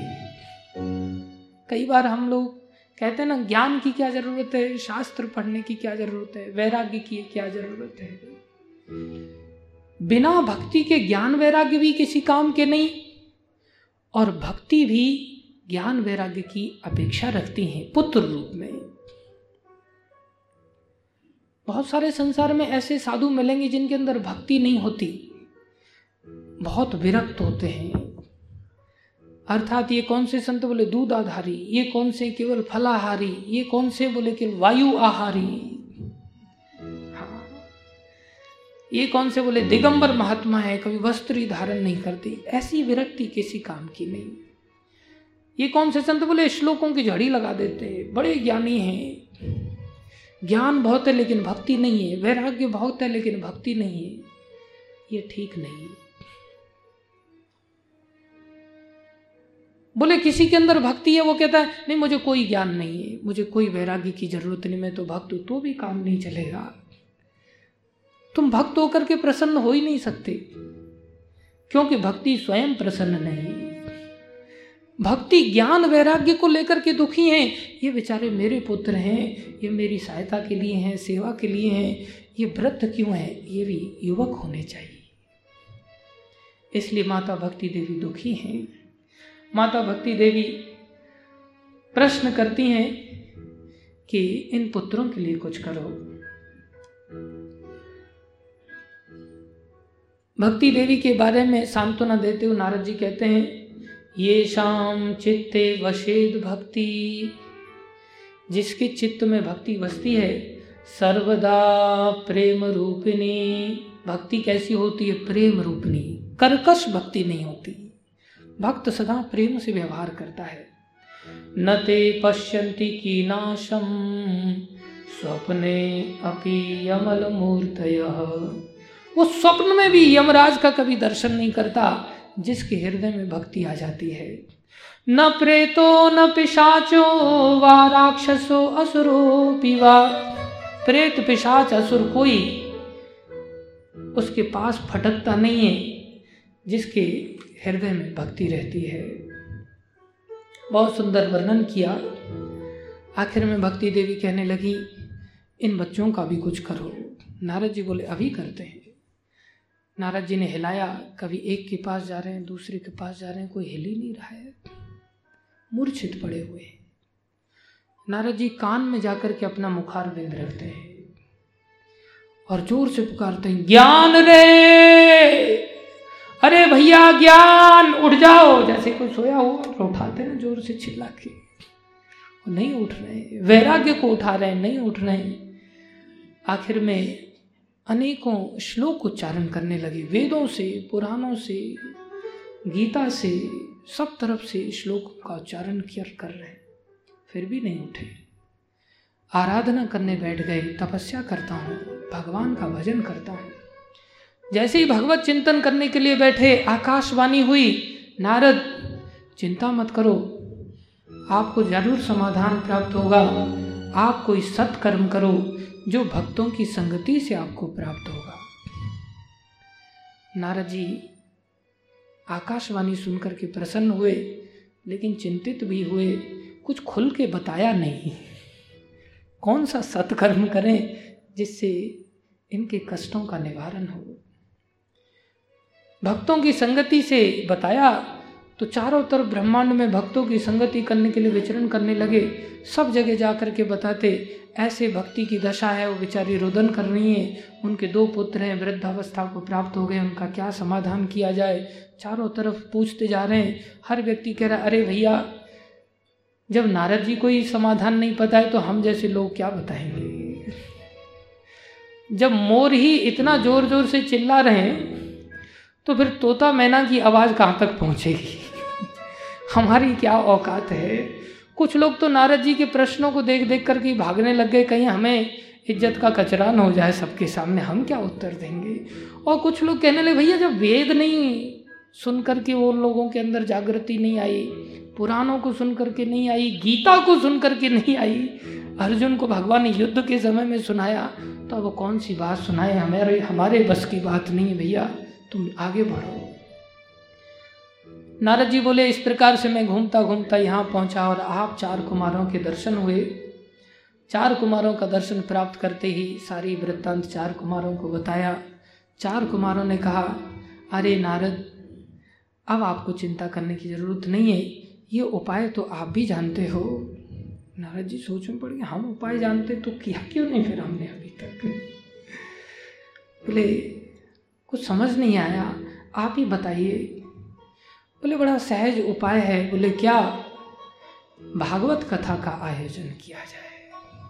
इससे बड़ा दुनिया में और कोई सत्कर्म नहीं है। भागवत कथा का आयोजन किया जाए। बोले, भागवत कथा? बोले हाँ आपने पहले भी बताया है इस कथा की महिमा। वेद व्यास जी को बताई थी। जब वेद व्यास जी ने सारे पुराणों का, सत्रह पुराण चार वेद एक सौ आठ उपनिषदों की रचना किया, तब आपने जाकर की उनकी खिन्नता का दूर किया।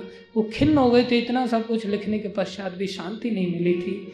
तब आप ही ने तो जाकर के उनको भागवत करने के, लिखने के लिए कहा था। इसलिए आप भागवत का लेखन करो, भागवत कथा का आयोजन करो।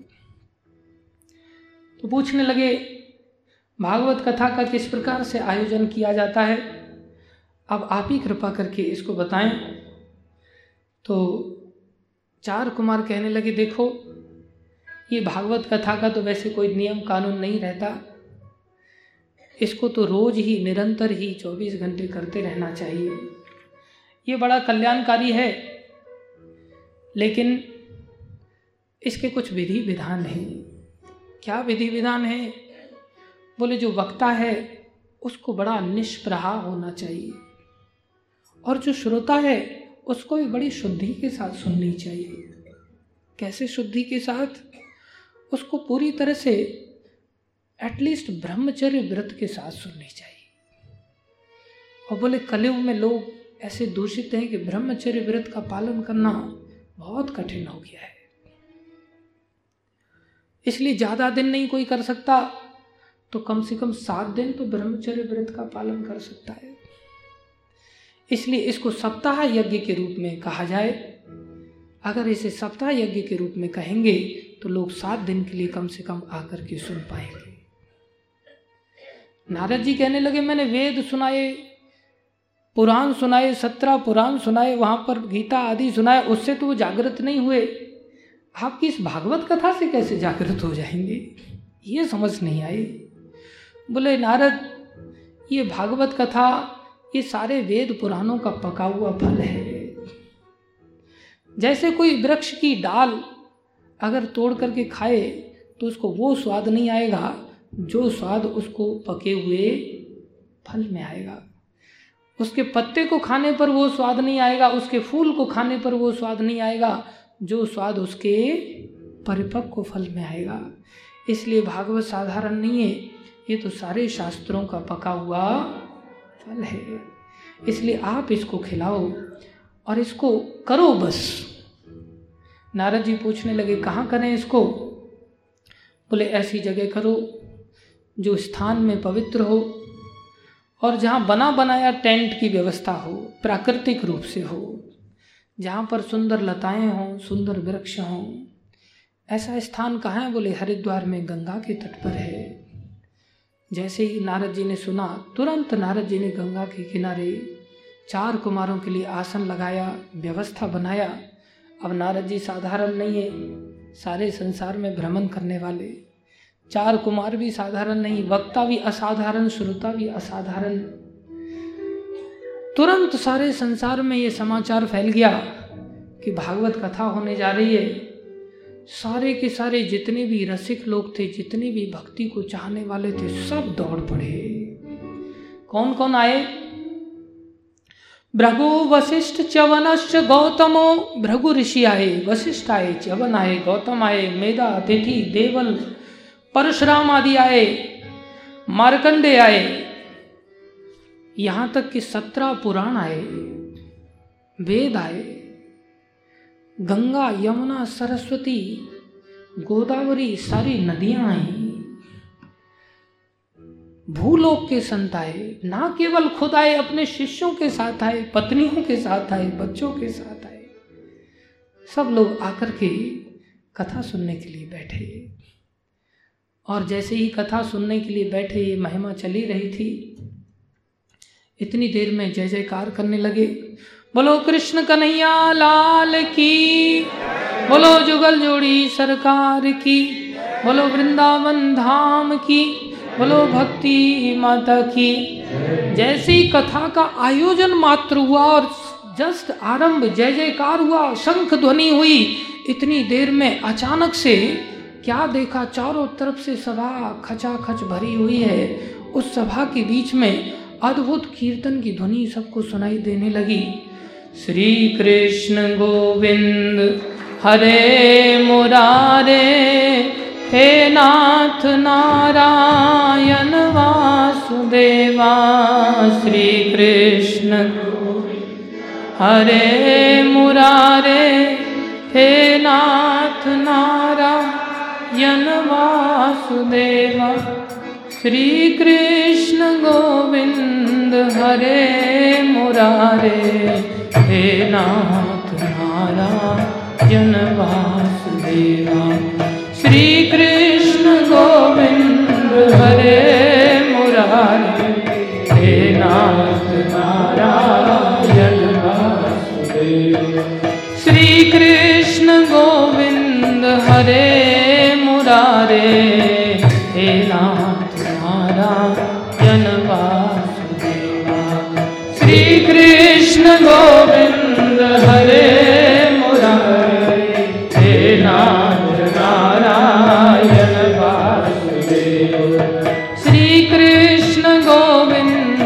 हरे मुरारे, हे नाथ नारायण वासुदेवा।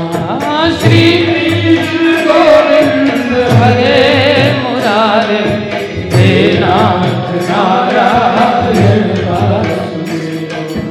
बड़ी सुंदर ध्वनि गाते हुए एक युवती कैसी सुचारू वेशाम बहुत सुंदर श्रृंगार। अलंकारों से युक्त होकर के और उनके दो पुत्रों के साथ सभा के बीच में, आकाश में देवता लोग अपने वाहनों से खड़े हैं और सारी सभा खचाखच भरी हुई है।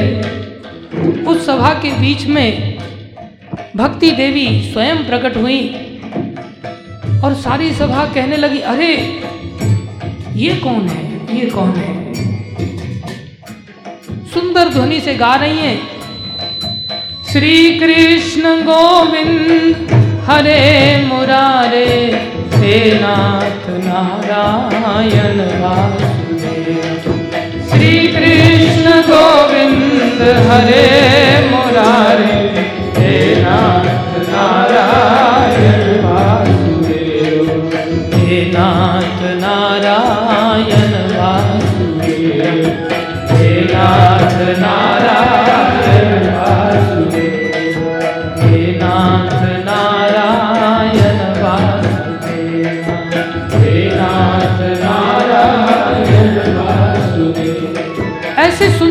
वेश वाली इनके इतने सुंदर सुंदर श्रृंगार हैं। ये कौन है? चार कुमार कहने लगे, अरे, भागवत के जो गूढ़ अर्थ हैं, भागवत की जो शिक्षाएँ हैं, ये शिक्षाओं का ही इस भक्ति देवी देवी ने श्रृंगार कर रखा है।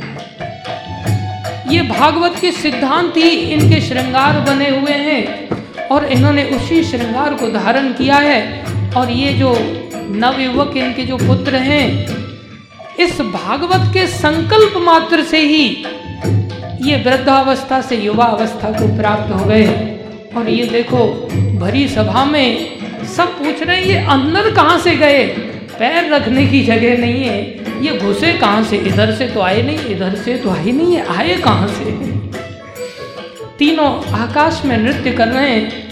चार कुमारों के समक्ष नारद जी बैठे हुए हैं। नारद जी ने देखा नारद जी बड़े प्रसन्न हो गए। अरे, ये तो जवान हो गए हैं। नारद जी प्रसन्न हो गए। पूछने लगी, भक्ति माता, सब लोगों को पता चला भक्ति माता हैं। भक्ति माता पूछने लगी, अरे, इस कथा में अब हमें भी आसन प्राप्त होना चाहिए।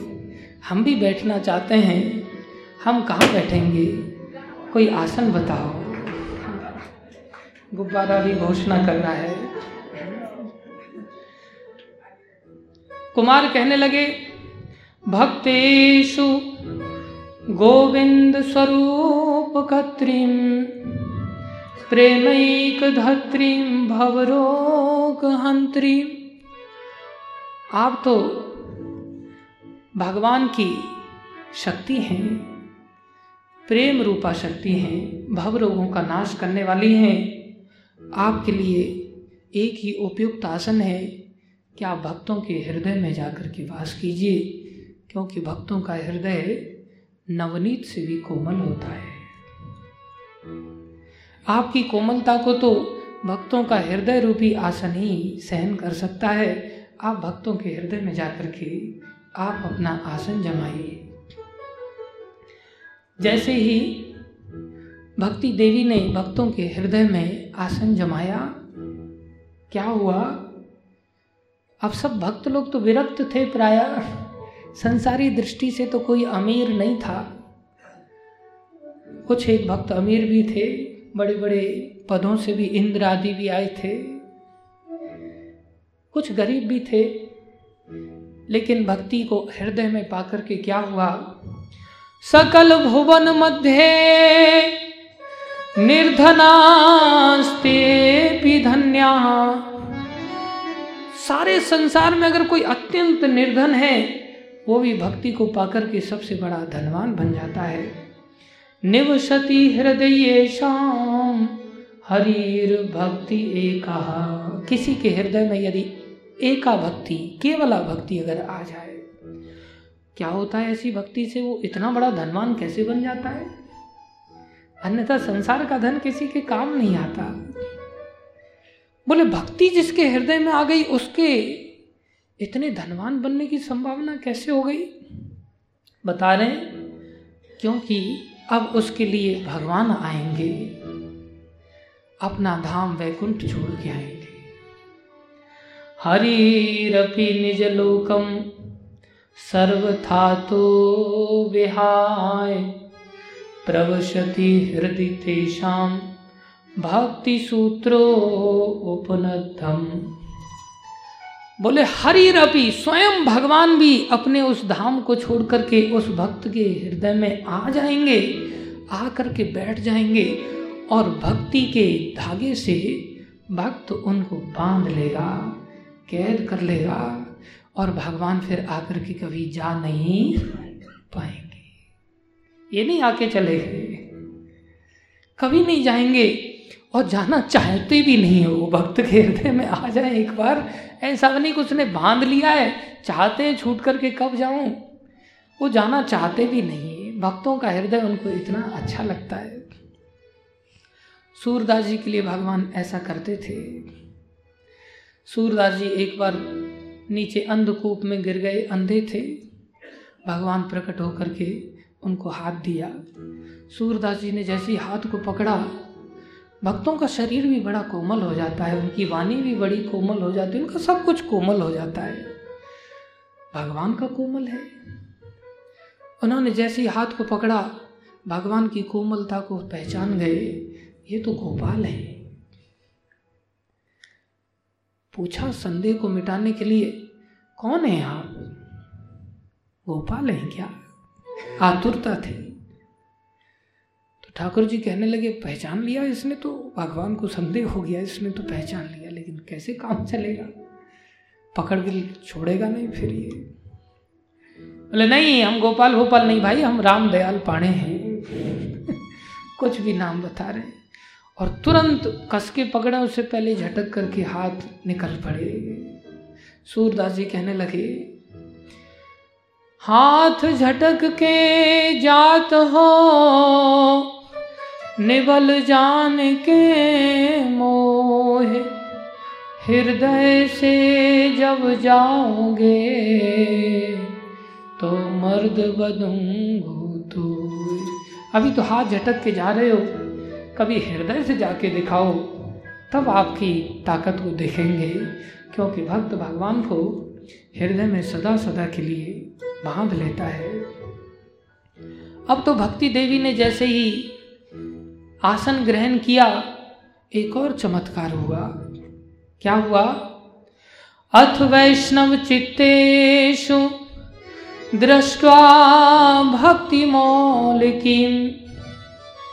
निज लोकम परित्यज्य भगवान भक्त वत्सला जैसे ही भगवान ने देखा, अरे, सब लोगों के हृदय में भक्ति बैठ गई, ज्ञान और वैराग्य पुत्रों के साथ बैठ गई। भगवान तुरंत अपना धाम छोड़ करके आए और स्वयं अपने पार्षदों के साथ बीच सभा में ऐसे ही प्रकट हो गए। श्री कृष्ण गोविंद हरे मुरारे श्री कृष्ण गोविंद हे मुरारे। नाथ नारायण वासुदेवा हे नाथ सब लोग देख रहे हैं भगवान का साक्षात प्रकट हुआ। ऐसे वक्ता हैं, ऐसे श्रोता हैं। फिर सब कीर्तन करने लगे। श्री कृष्ण गोविंद हरे मुरारे।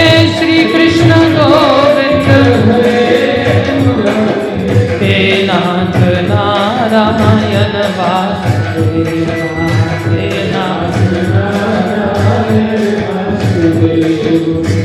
श्री कृष्ण गोविंद हरे मुरारे।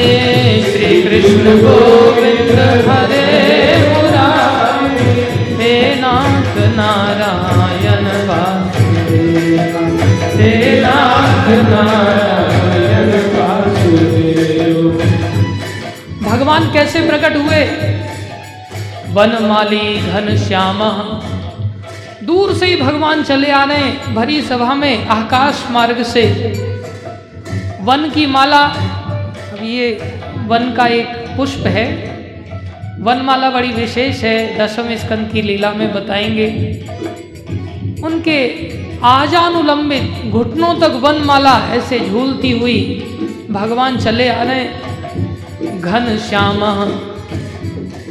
उनकी नील कांति है बादलों की जैसी।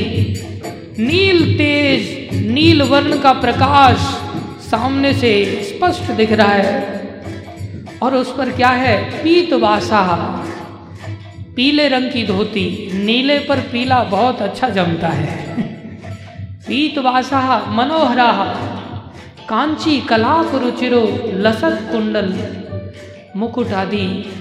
भगवान के बड़े अद्भुत हैं कुंडल बड़े सुंदर हैं, करधनी बड़ी सुंदर है, और ऊपर से त्रिभंग ललित हैं। ऐसा रूप है, ऐसा टेढ़ापन है कि उनका कोई नकल नहीं कर सकता।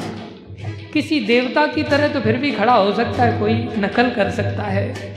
लेकिन ऐसी त्रिभंग महिमा के साथ, भंगिमा के साथ आ रहे हैं कि गर्दन पूरी ऐसी झुकी हुई नहीं है। ऐसा लग रहा है कि गर्दन बिल्कुल तोड़ दी गई है। कमर से टूटे हुए और पैर के ऊपर पैर चढ़ा हुआ है। पैर भी नीचे एड़ी से पूरा भंग हो गया है। त्रिभंग तीन जगह से टेढ़ी चाल के साथ भगवान प्रकट होकर के कोटि मनमथ लावण्यो। एक दो कामदेव नहीं, करोड़ों कामदेव मूर्छित हो जाएँ। ऐसी लावण्य है हरि चंदन चर्चित। चंदन का लेप लगा हुआ है भगवान के श्री अंगों पर। परमानंद चिन्मूर्ति मधुरो मुरलीधर। मुरली बजाते हुए भगवान मुरली का धान जो संसार में किसी अवतार में नहीं पाई जाती। भगवान को मुरली से बड़ा प्रेम है। विशेष रूप से वृंदावन में भगवान बंशी का आश्रय लेते हैं, मुरली का आश्रय लेते हैं। मथुरा द्वारिका में सुदर्शन चक्र को धारण करते हैं, लेकिन वृंदावन में कभी सुदर्शन चक्र को धारण नहीं करते। वृंदावन में तो मुरली वेश। मुरली वेश में भगवान आ रहे हैं और सारे साधु महात्मा लोग साक्षात रूप से अभी भागवत शुरू नहीं हुई यहाँ अभी अभी साक्षात भगवान प्रकट हो गए श्री कृष्ण गोविंद, हरे मुरारे। श्री कृष्ण गोविंद, हे नाथ नारायण वासुदेवा।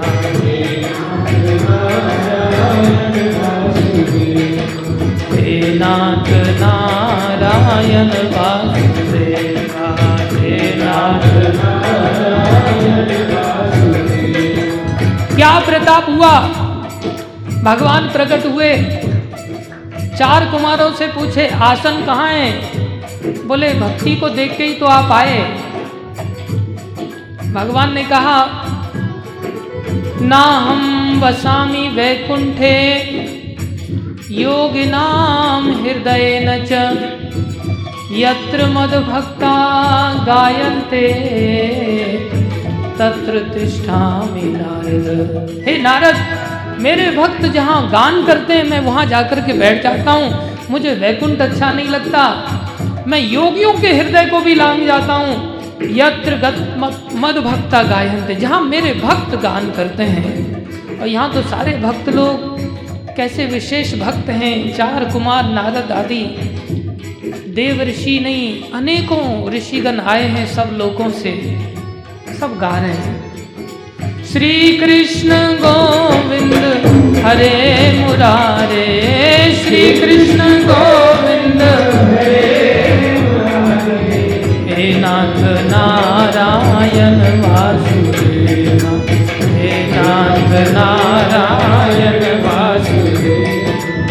क्या हुआ? नारद जी देख रहे हैं, चारों तरफ़ ऐसा अद्भुत प्रभाव। एक और आश्चर्य हुआ भगवान सब जीवों के हृदय में प्रवेश किए। अब तो कई बार देखा देखी और भी लोग चले जाते हैं। जानवर आदि भी पहुँच जाते हैं। हमने बताया था कल एक कुत्ता दिंडी यात्रा में था। आज भी आया है। हमने देखा था उसको। तो क्या देखा? अलौकिको अयम महिमा मुनीश्वरा। अलौकिक महिमा देखा। सप्ताह जन्यो अद्य विलोकितो मया। आँखों से देखा सबने, मूढ़ा शठा, जो मूढ़ थे, बुद्धू थे, शठा। कई बार हमको लगता है ना, ये क्या भागवत समझेगा, इसको छोड़ो। नहीं, मूढ़ा शठा ये पशु पक्षिनो अत्र। पशु पक्षी भी सर्वे अपि निष्पाप तमा भवंती सारे के सारे निष्पाप हो गए। ये पाप से ही अलग अलग प्रकार की योनियाँ प्राप्त होती हैं। सब के सब निष्पाप हो गए। ऐसा अद्भुत प्रभाव और पशु लोग भी गाने लग गए। जैसे चैतन्य महाप्रभु की उपस्थिति में शेर आदि गाने लगे थे। झारखंड के जंगलों में ऐसे पशु पक्षी भी गाने लग गए। श्री कृष्ण गोविंद, हरे मुरारे। श्री कृष्ण गोविंद हे नाथ नारायण वासुदेव, हे नाथ हे नाथ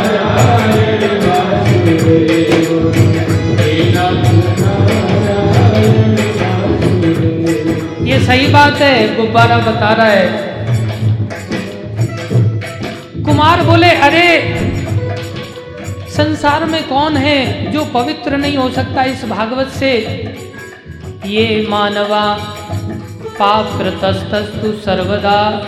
जो मानव रात दिन पाप कर रहा है, सदा दुराचारता विमार्ग गा जो दुराचारी है, कुमार्गी है, क्रोधाग्नि दग्धा, जिसके अंदर क्रोध की आग रात दिन जलती रहती है, नाग है पूरा भूंकारता रहता है। उसको प्यार भी करो तो एकदम भुस्कार मारता है। ऐसे लोग भी कुटिलाश कामिना कोई कुटिल है, कामी है। सप्ताह यज्ञ कलो पुनंति ये सप्ताह यज्ञ, सात दिन का मात्र भी अगर कोई कर ले, वो भी पवित्र हो जाता है। सत्य हीना जिसके जीवन में कभी सच नहीं था।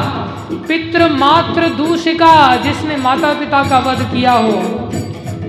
तृष्णा कुलशा आश्रम धर्म विवर्जिता। बहुत लोभी है, आश्रम धर्म का मानने वाला नहीं। ये दम्भिका मत्सिरनो अपि हिंसका। जो ईर्षा रखता है, दूसरों से हिंसा करता है सप्ताह यज्ञ कलौ पुनंति थे वो भी सप्ताह यज्ञ से पवित्र हो जाएँगे। पाँच महापाप करने वाले भी पवित्र हो जाते हैं। कौन ऐसा है जो पवित्र नहीं हो सकता? चार कुमार कहने लगे, नारद, अरे इसकी महिमा आप, आपको आँखों देखी बताते हैं। ध्यान से सुनो। एक बार तुंग विद्या, तुंग भद्रा नदी के किनारे एक आत्मदेव नाम के ब्राह्मण रहते थे। ये महिमा का गान कर रहे हैं अभी। आत्मदेव नाम का जो ब्राह्मण था, ये रहता था, बड़े पुण्यात्मा थे, बड़े शास्त्रज्ञ थे, बहुत धनवान थे। इनकी पत्नी का नाम धुंधुली था। धुंधुली का अर्थ क्या होता है? बोले, धुंधुली उसको कहते हैं जो स्ववाक्य स्थापायिका होती है, जो अपने वाक्य को ही स्थापित करती मेरी चलनी चाहिए बस, मेरा वचन टूटना नहीं चाहिए। उसको धुंधली कहते हैं। बोले, धुंधली ऐसी थी जो अपने ही वचन को चलाती थी, सुंदरी थी। संसार में लोक वार्ता में बड़ी निपुण थी घर घर जाकर के सारे समाचार पहुँचा देती थी, बिना न्यूज़ चैनल के। माताएँ प्राय चतुर होते हैं इस प्रकार से समाचार फैलाने में। कृपणा हाँ कंजूस थी। पैसा इकट्ठा करने में बहुत माहिर थी। कोई गीता बेचने वाला अगर घर में आ जाए और पति की इच्छा भी रहे, दिमाग खराब हो गया, गीता ले रहे हो, चलो, अंदर चलो। कृपणा हाँ कंजूस थी। गीता भागवत शास्त्र कभी लेने नहीं देती थी। कलह प्रिय बात बात पर कलह क्लेश करती थी। वो धुंधली थी। आत्मदेव ब्राह्मण के लंबे समय तक बीतने के पश्चात भी कोई संतान नहीं थी। ये चार कुमार सुना सुना रहे आँखों देखी घटना।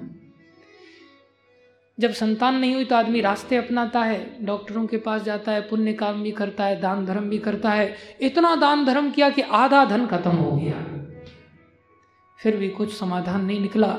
अंत में दुखी होकर के घर त्याग करके ये वन में चले गए। और वहाँ एक सरोवर के किनारे रोने लगे। वहीं पर एक सन्यासी महाराज बैठे हुए थे, भजन कर रहे थे। इन्होंने सन्यासी को देखा तो देखा, साधु लोग तो दूसरों के कष्ट को देख के दुखी हो जाते हैं। शायद ये मेरा समाधान कर दें। पास में जाके उनके चरणों में जाके फूट फूट के रोने लगे। रोए जा रहे हैं, रोए जा रहे हैं। लेकिन हुआ क्या? ये तो बताओ, कुछ बोलोगे भी कि खाली रोते ही रहोगे? बोले, मैं बहुत दुखी हूँ। अरे, बोलो, क्या बात है? मैं इतना दुखी हूँ कि अब मैंने आत्महत्या का सोचा है। अरे भैया, ये मनुष्य शरीर तो बहुत दुर्लभ है। ये भगवान ने कृपा करके तुमको दिया है। ये दो हज़ार नोट की तरह है। इसे तुम फाड़ रहे हो। दोबारा नहीं मिलेगा। बताओ मैं तुम्हारी क्या सहायता करूँ? इसको नष्ट मत करो। क्या चाहते हो? बोले, मेरे संतान नहीं। अरे, तुम्हारे संतान नहीं तो इसमें समस्या क्या है? संसार में तो बहुत सारे ऐसे लोग हैं जो संतानवान हैं। उनसे जाके मिलो, उनको पूछो, क्या वो सुखी हैं? वो लोग सुखी नहीं है तो तुम संतान पाके कैसे सुखी हो जाओगे? अरे, इंद्र को पूछो जाकर के, क्या तू वो सुखी है? इंद्र भी बताएगा, मैं सुखी नहीं हूँ। जो छत्रपति राजा हैं संसार के, उनको जाकर के पूछो, वो सुखी हैं? वो भी बताएँगे, हम सुखी नहीं है। कोई सुखी नहीं संसार में। तुमको क्या लगता है, तुम सुखी हो जाओगे? ऐसे नहीं सुखी हो सकते। संसार में कोई सुखी नहीं है। तुम एक काम करो, भजन करो बस। बोले, महाराज, ये ज्ञान की बातें मत कहो बस। मैंने भी बहुत लंबा समय पंडिताई की है। बहुतों के घर में कथा किया है। अब ये ज्ञान अंदर घुसता नहीं है। बस कृपा करके अब आप कुछ कर सकते हो तो बताओ, नहीं तो मैं जाता हूँ, छलांग लगाता हूँ। भक्त लोग दयालु होते हैं। वो भक्त थे, सिद्ध थे। उन्होंने एक फल दे दिया, ले जाओ। इसको अपनी पत्नी को दे देना और उसको कुछ नियमों का पालन करने के लिए कहना। तुम्हारे यहाँ धर्म को जानने वाला भक्त पुत्र पैदा होगा। बड़े प्रसन्न होकर के लौट के आए।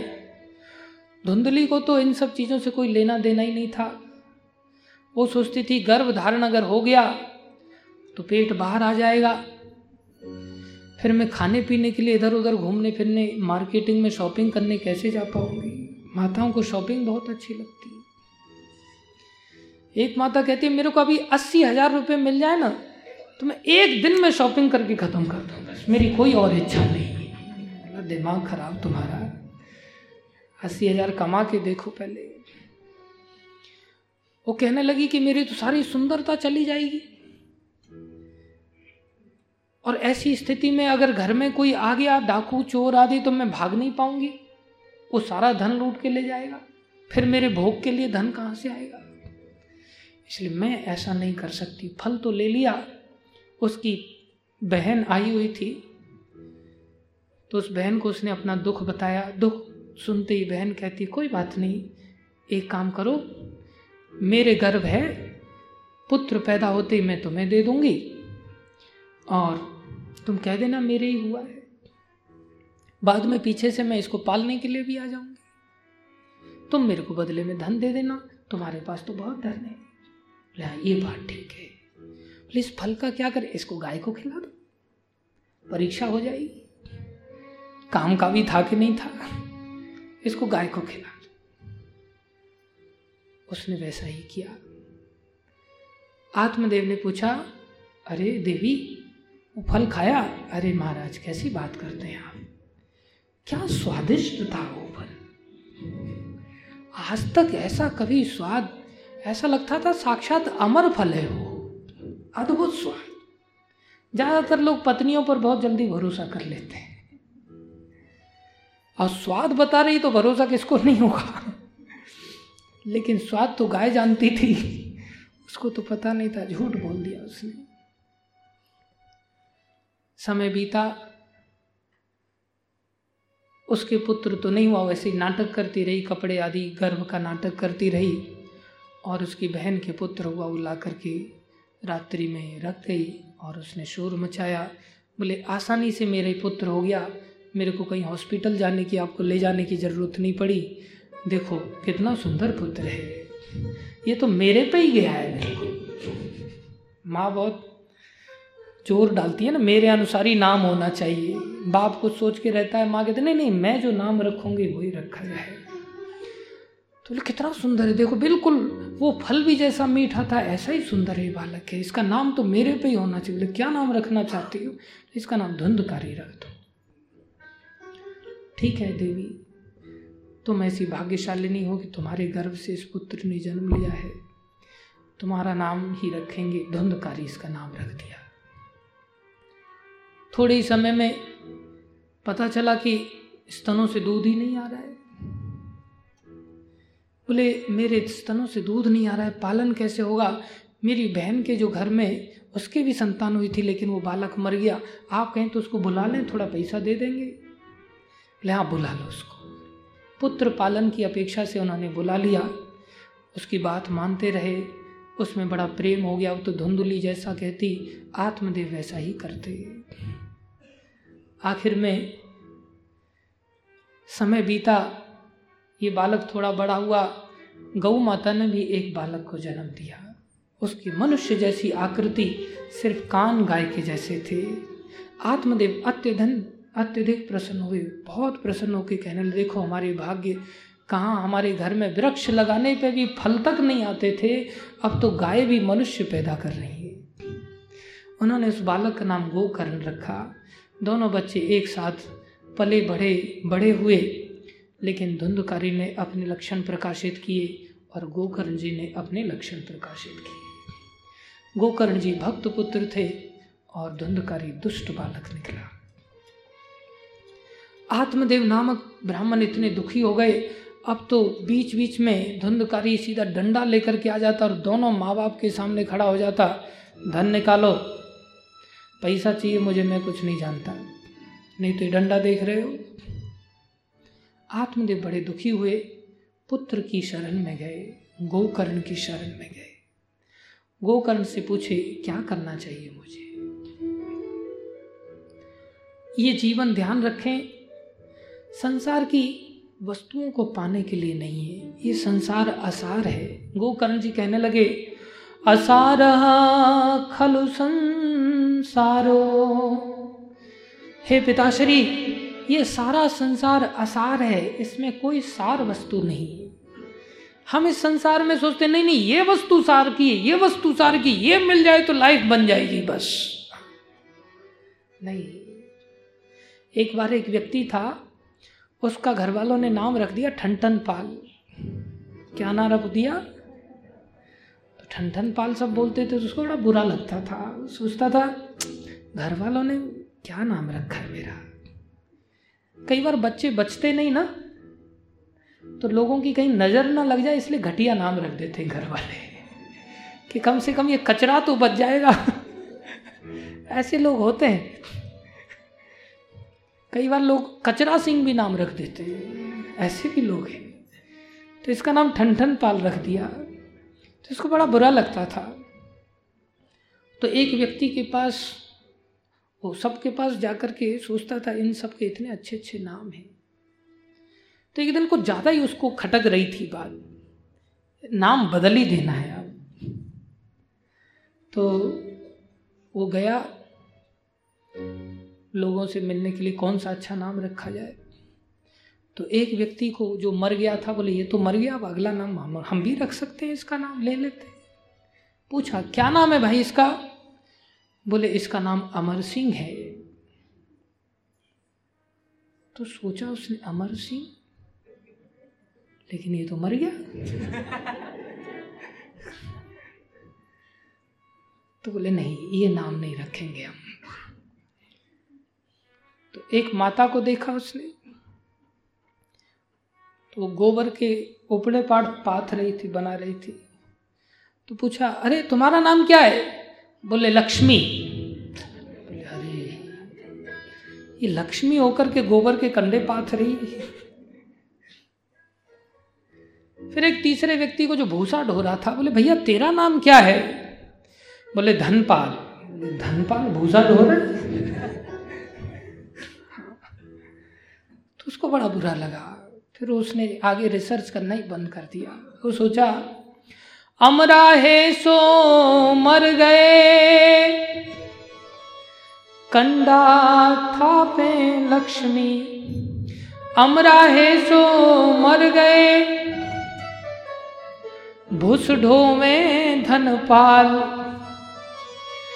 कंडा था पे लक्ष्मी, हम चोखे ठन ठन पाल। इन लोगों से तो अच्छा हम ठन ठन पाल, ठीक है। तो गोकर्ण जी बता रहे भैया, धनपाल बनने में कुछ नहीं रखा है।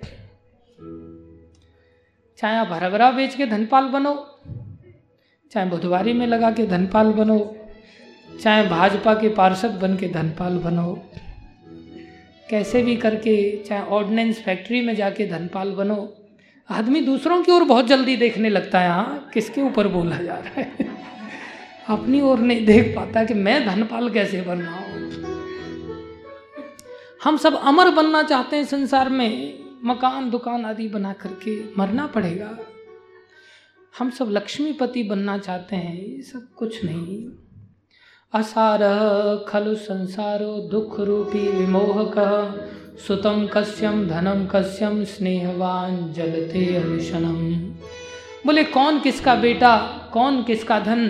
पिताश्री, संसार में कुछ नहीं है, असार है। आप भगवान की शरण में चले जाओ। पिता को जब डंडा पड़ा, धुंधकारी का गोकर्ण ने शिक्षा दिया, पिता तुरंत संभल गए और उन्होंने कृष्ण शरणागति लिया और उद्धार को प्राप्त हो गए। इधर धुंधकारी के सामने मात्र माता बची। पिताजी तो चले गए। सारे बर्तन भाड़े भी उठा उठा करके बेच देता था वेश्यागामी गामी बन गया। माँ के सामने डंडा लेकर के खड़ा हो गया, अब बाप नहीं बचाने वाला तुझे? अब जो कुछ भी है, वो भी निकाल दो। माँ दुखी हो गई, लेकिन माँ ने गोकर्ण की सहायता नहीं ली। दुख तो आता है, लेकिन दुख में हम भक्तों की सहायता नहीं लेते, यही हमारा दुर्भाग्य है। माँ इतनी दुखी हुई, मरना तो है ही। इसके हाथों मरने से अच्छा कुएँ में जाकर के मर जाते हैं। उसने कुएँ में छलांग लगाया और वो वहाँ मर गई। गोकर्ण जी ने तो पहले ही ग्रह त्याग कर दिया था। उनके अंदर कोई आसक्ति नहीं थी। भक्त थे। अब तो धुंधकारी आज़ाद हो गया। पाँच वेश्याओं को घर पे लेकर के आ गया। घर पे ही व्यवचार करने लग गया। वेश्याएँ गहने आदि मांगने लगी, डिमांड बढ़ाने लगी। हमें ये चाहिए ये चाहिए ये चाहिए। बड़े सेठ के घर पे डाका डाला। बहुत सारा धन लेकर के आया। वेश्याएँ सोचने लगी, इतना बड़ा धन लेकर के आया है। कल सुराग पता चल गया, ये भी पकड़ा जाएगा, हम भी पकड़े जाएँगे, धन भी जाएगा और कैद खाना भी मिलेगा। इससे अच्छा ना रहेगा बाँस, ना बजेगी, इसको मार डालो। पाँचों वेशाओं ने मिलकर बोले, धन बांट लेंगे। और उसको सोते हुए मदिरा पान करा करके उसको चार पाई से बाँध दिया और उसके गले में फांसी दे करके खींचने लगी।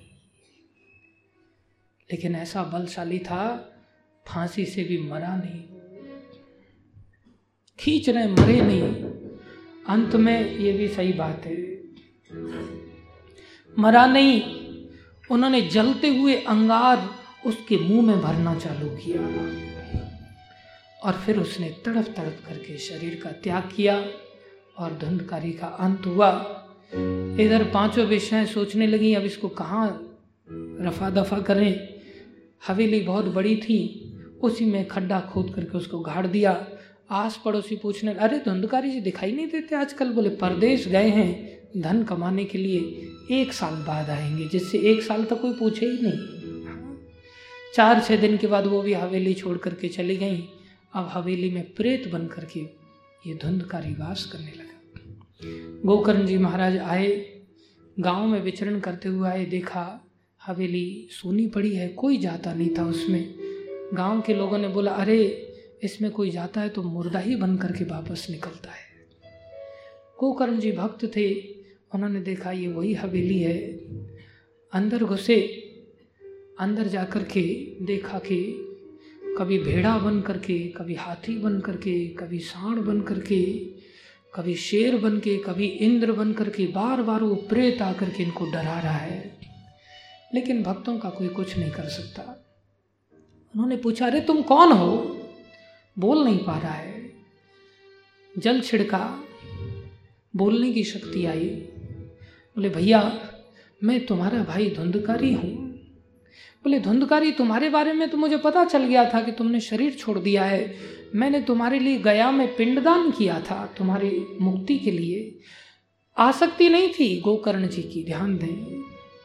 एक दया थी, जैसा भी है, भाई था, जीव था बेचारा, उसका भी उद्धार होना चाहिए।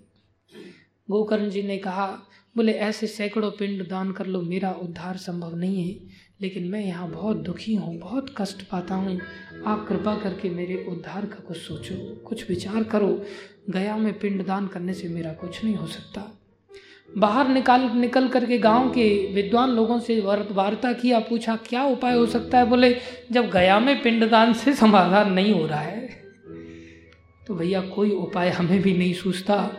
अब तो सूर्य देवी हैं, जिन्होंने इस सृष्टि को सबसे पहले भगवान से ज्ञाप, प्राप्त करके परंपरा के रूप में ज्ञान प्रदान किया था, सूर्य देवी बता सकते हैं। गोकर्ण जी इतने महान भक्त थे, उन्हें सूर्य देव को रोक दिया अपनी भक्ति से, प्रार्थना किया। ये गोकर्ण प्रार्थना कर रहे हैं, बोले, मेरा भाई धुंधकारी है, इसकी गति का कोई उद्धार है? सूर्य देव कहने लगे, एक ही उपाय है, भागवत कथा का आयोजन किया जाए। अब तो सुनते ही तुरंत गाँव के लोगों ने मिलकर के भागवत सप्ताह का आयोजन किया। भागवत सप्ताह के लिए सारी व्यवस्थाएँ हुई और गोकर्ण जी ने सुंदर भागवत सप्ताह का कथन चालू किया। सारे श्रोतागण गाँव के लोग बैठ गए। एक बाँस की लकड़ी थी जो पास में ही थी। आसन के धुंधकारी भी उस बाँस की एक गांठ में जाकर के प्रवेश कर गया। अलग अलग दिन पर कथा समाप्त होती चली गई। वो गांठें फटती चली गईं। ऊपर की गांठ में वो प्रवेश करता चला गया। जैसे ही सातवां दिन समाप्त हुआ, आखिरी गांठ फटी और धुंधकारी विष्णु पार्षद देह के साथ भगवान के सदृश ही रूप पाकर के साक्षात रूप से प्रकट हुआ और आकाश से भगवान का पार्षदों के साथ विमान आया। और उस विमान को देख करके अपने भैया को धन्य धन्य, अति धन्य कहते हुए बोले आपकी दया से मेरी प्रेत योनि का नाश हो गया। उनको धन्यवाद देता हुआ वो आकाश मार्ग से चला गया। जाने से पहले गोकर्ण जी पूछने लगे, भैया, हमने भी कथा कही है, इन्होंने भी सुनी है, इनके लिए विमान क्यों नहीं आया? धुंधकारी के लिए विमान आ गया। सूर्यदेव की बात तो सही हुई, उद्धार तो हो गया, लेकिन इन सब का क्या? बोले, इन सभी ने ध्यान पूर्वक कथा नहीं सुनी थी। जो ध्यान पूर्वक कथा धुंधकारी ने सुनी वो ध्यान पूर्वक कथा बाकी लोगों ने नहीं सुनी। इसलिए अगर ये ध्यान पूर्वक सुनेंगे तो इनके लिए भी विमान आएगा। भगवान कहने लगे कि भाई, ये सब नष्ट हो जाता है अगर कोई व्यक्ति दृढ़ता नहीं रखता। अदृढ़ च हतम ज्ञानम प्रमादेन हतम श्रुतम। आत्मदेव नामक ब्राह्मण की साठ साल की उम्र हो गई थी। बचपन से ज्ञान का अनुशीलन करते थे। पुत्र ने ज्ञान दिया। उस ज्ञान में उनकी दृढ़ता थी। हाँ मुझे अब कल्याण करना है। थोड़े ही दिन में उनको कल्याण कल्याण हो गया। हम कल्याण क्यों नहीं कर पाते? हम ज्ञान में दृढ़ता नहीं ला पाते। कभी सोलह माला कर लिया, कभी नहीं किया। कभी मंगल आरती कर लिया, कभी नहीं किया। दृढ़ता नहीं है। दृढ़ता जब नहीं रहती तो ज्ञान काम नहीं करता। अदृढ़ च हतम ज्ञानम प्रमादेन हतम श्रुतम प्रमाद अवस्था में बोले, हमें क्या क्या हो जाएगा जब थोड़ी देर से जाएँगे कथा सुनने के लिए? प्रमाद है। चलो, बहुत हो गया, अब चलते हैं। प्रमाद है। बहुत हो गया, वो सब गरीब लोग आते हैं। हमारे स्टैंडर्ड का लोग नहीं आते। प्रमाद है। प्रमाद से जो हम सुन रहे हैं, ये श्रोतम, ये सुना हुआ सब खत्म हो जाता है। तो बोले, बाकी लोगों ने प्रमाद के साथ श्रवण किया, आराम से श्रवण किया, अलर्ट होकर के श्रवण नहीं किया। पीठ लगा के श्रवण किया, मुँह फाड़ करके नींद के खर्राटे मारे बीच बीच में इसलिए विमान नहीं आया। अच्छा इस बार अच्छी तरह से सुनेंगे तो आएगा, बोले, अवश्य आएगा। सबने बहुत अच्छी तरह से फिर से कथा का आयोजन हुआ और फिर से कथा गोकर्ण जी ने किया। अब तो सबके साथ विमान आया, सबके लिए विमान आया। सबको विष्णु पार्षद देह प्राप्त हुई, सब विमानों पर चढ़ करके वैकुंठ को जाने लगे, लेकिन गोकर्ण जी के लिए विमान नहीं आया। जब गोकर्ण जी के लिए विमान नहीं आया, सबने देखा, अरे, इनके लिए कोई विमान नहीं आ रहा है। फिर देखा, स्वयं श्री कृष्ण ही आ रहे हैं उनके लिए। और जब भगवान श्री कृष्ण आए, भगवान ने गोकर्ण जी को गले से लगाया और कस के आलिंगन प्रदान किया। गोकर्ण, तुम मेरे ही समान हो। तुमने इतने सारे जीवों का उद्धार किया इस भागवत कथा का श्रवण करा करके तुम धन्य हो, तुमसे प्रिय मुझे कोई नहीं है। भगवान ने गीता में भी कहा है, जो इस भागवत के संदेश का, गीता के संदेश का संसार में प्रचार करता है, उससे प्रिय ना कोई मुझे था, ना कोई है, ना कोई होगा। इसलिए जीवन में केवल यही लक्ष्य बनाए हम सभी कि हम स्वयं भक्त बने और दूसरों को भक्त बनाए। प्रभुपा जी ऐसे ही संत थे, जिनके लिए भगवान ऐसी लीला करते थे। एक दिन प्रभुपा जी के कमरे में विदेश में एक भक्त आया और देखा प्रभुपा जी के गले में कदम्ब के फूलों की माला है। और प्रभुपा जी बड़े उन्मत्त होकर के कीर्तन कर रहे हैं, बड़े प्रसन्न हैं। उसने बात करना उचित नहीं समझा। दूसरे दिन प्रभुपा जी को पूछता प्रभुपाद आप कल शाम को बड़े प्रसन्न थे और आपके यहाँ कदम के फूलों की माला थी, यहाँ विदेश में तो कदम मिलता ही नहीं, यहाँ आपके गले में वो फूलों की माला कहाँ से आई? प्रभुपाद कहते हैं, कल कृष्ण आए थे और उन्होंने अपनी गले की माला मुझे पहनाई थी। प्रभुपा जी, ऐसे ही शुद्ध भक्त हैं। आज भी प्रभुपा जी विद्यमान है। आज भी प्रभुपा जी ने करके दिखाया, उन हिप्पियों को, उन पापियों को जो शराब को पानी की तरह पीते मांस को गाजर की तरह खाते थे व्यवचार कुत्ते बिल्ली की तरह करते थे। आज वो इतने पवित्र हो गए कि सन्यासी ब्रह्मचारी बन गए। इसी नित्यम भागवत सेवया के प्रताप से। प्रभुपा जी ने ऐसा भक्ति का दान उन हिप्पियों को दिया, जिन्होंने कभी कृष्ण का नाम तक नहीं सुना था। इसलिए हम सब लोग अपने जीवन को सफल बना सकते हैं। प्रभुपा जी का आश्रय लेकर के, भक्तों का आश्रय लेकर के और अगर ऐसा लेते हैं तो हमारा निश्चित मंगल होगा। लेकिन कथा किससे सुननी चाहिए? चार कुमार बता रहे विरक्तो वैष्णवो विप्रो। भक्त सुनाने वाला विरक्त होना चाहिए। ये नहीं कि घर गृहस्थी में पैसा कमा कमा करके दे रहा है। विरक्त नहीं है वो। प्रभुपा जी गृहस्थी थे, लेकिन विरक्त बन गए थे। घर पे एक फूटी कौड़ी नहीं दिया।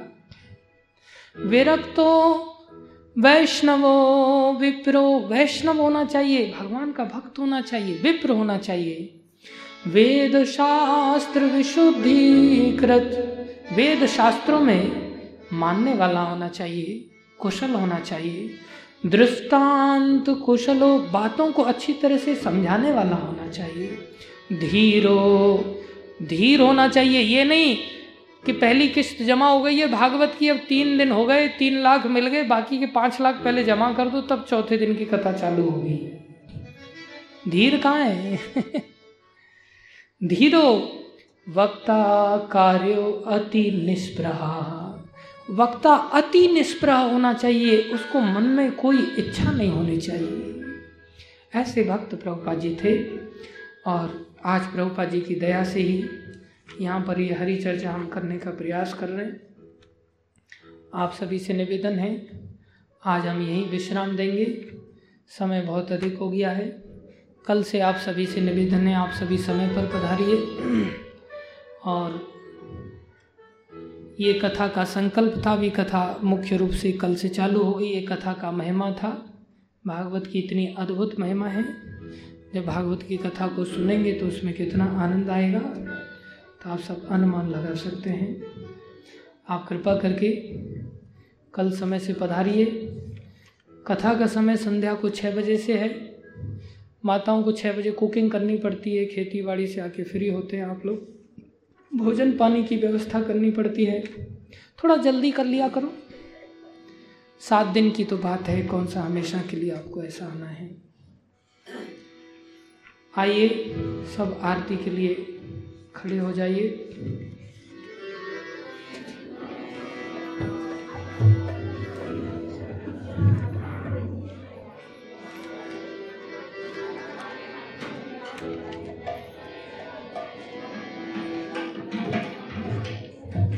आरती अति पावन पुराण की आरती अति पावन आरती अति पावन पुराण की आरती।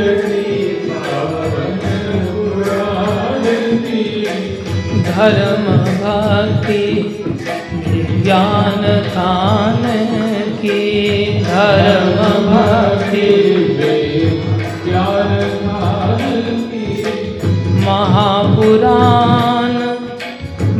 भागवत निर्मल महापुराण।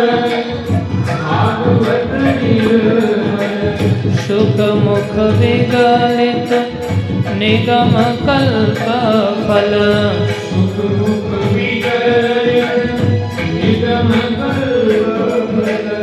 परमानंद सुधा रसमय कल। परमानंद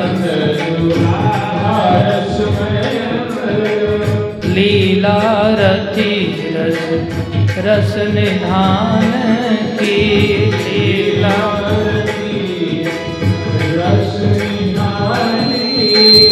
कलिमल मथनी त्रिताप निवारिणी। कलिमल मथनी त्रिताप जन्म मृत्यु भय हारिणी जन्म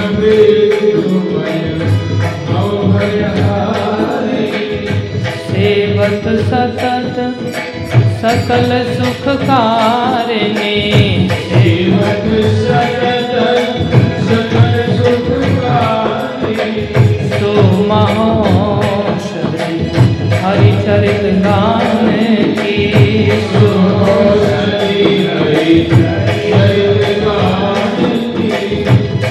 आरती अति पावन की आरती। अति पावन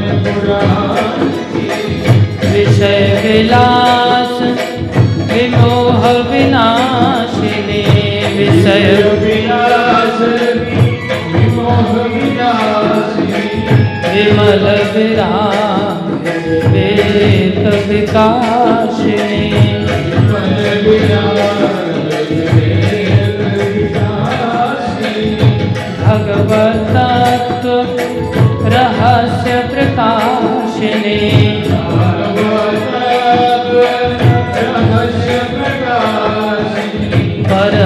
ज्योति परमात्म ज्ञान की परम ज्योति परमहंस मुनि मन उल्लासिनी परमहंस मुनि मन उल्लासिनी रसिक हृदय रास विलासिनी।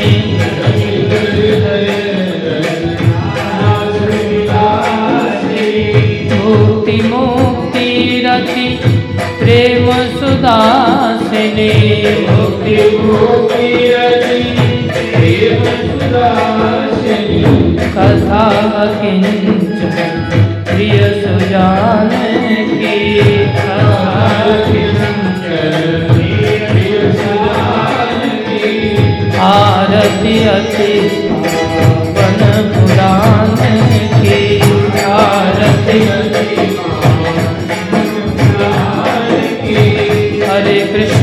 हरे कृष्ण कृष्ण कृष्ण हरे हरे हरे राम हरे राम राम राम हरे हरे।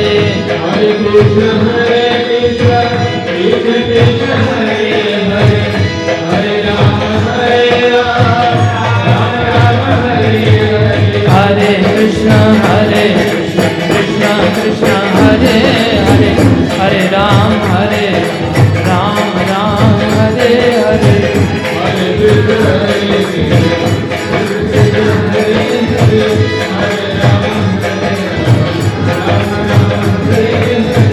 Krishna Hare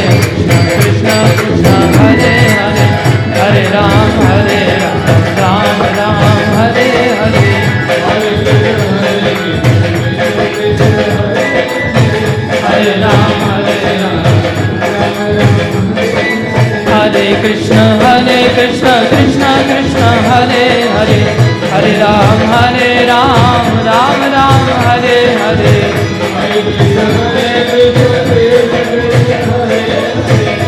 राम, हरे राम। हरे कृष्ण हरे कृष्ण कृष्ण हरे हरे। हरे राम हरे राम राम राम, हरे हरे।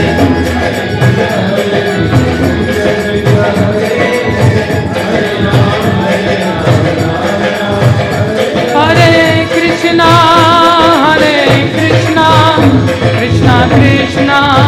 हरे हरे।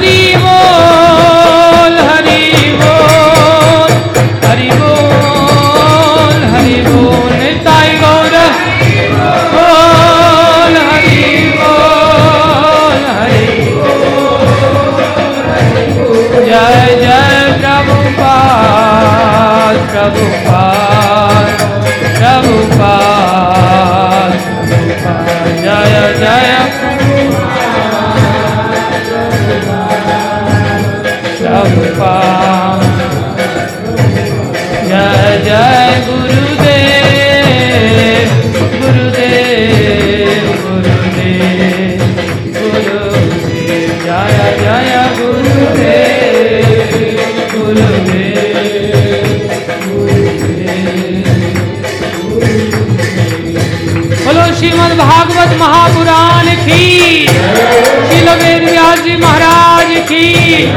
बोलो शिल सुखदेव गोस्वामी महाराज की। बोलो शिल सूत्री महाराज की। बोलो नैमी शारण्य के ऋषि मुनियों की। बोलो श्री शौनक जी महाराज की। बोलो जगत गुरु शिल प्रभुपाद की। श्री गुरु महाराज की। अनंत कोटि वैष्णव वृंद की। आप सब भक्तों की। हरे कृष्णा।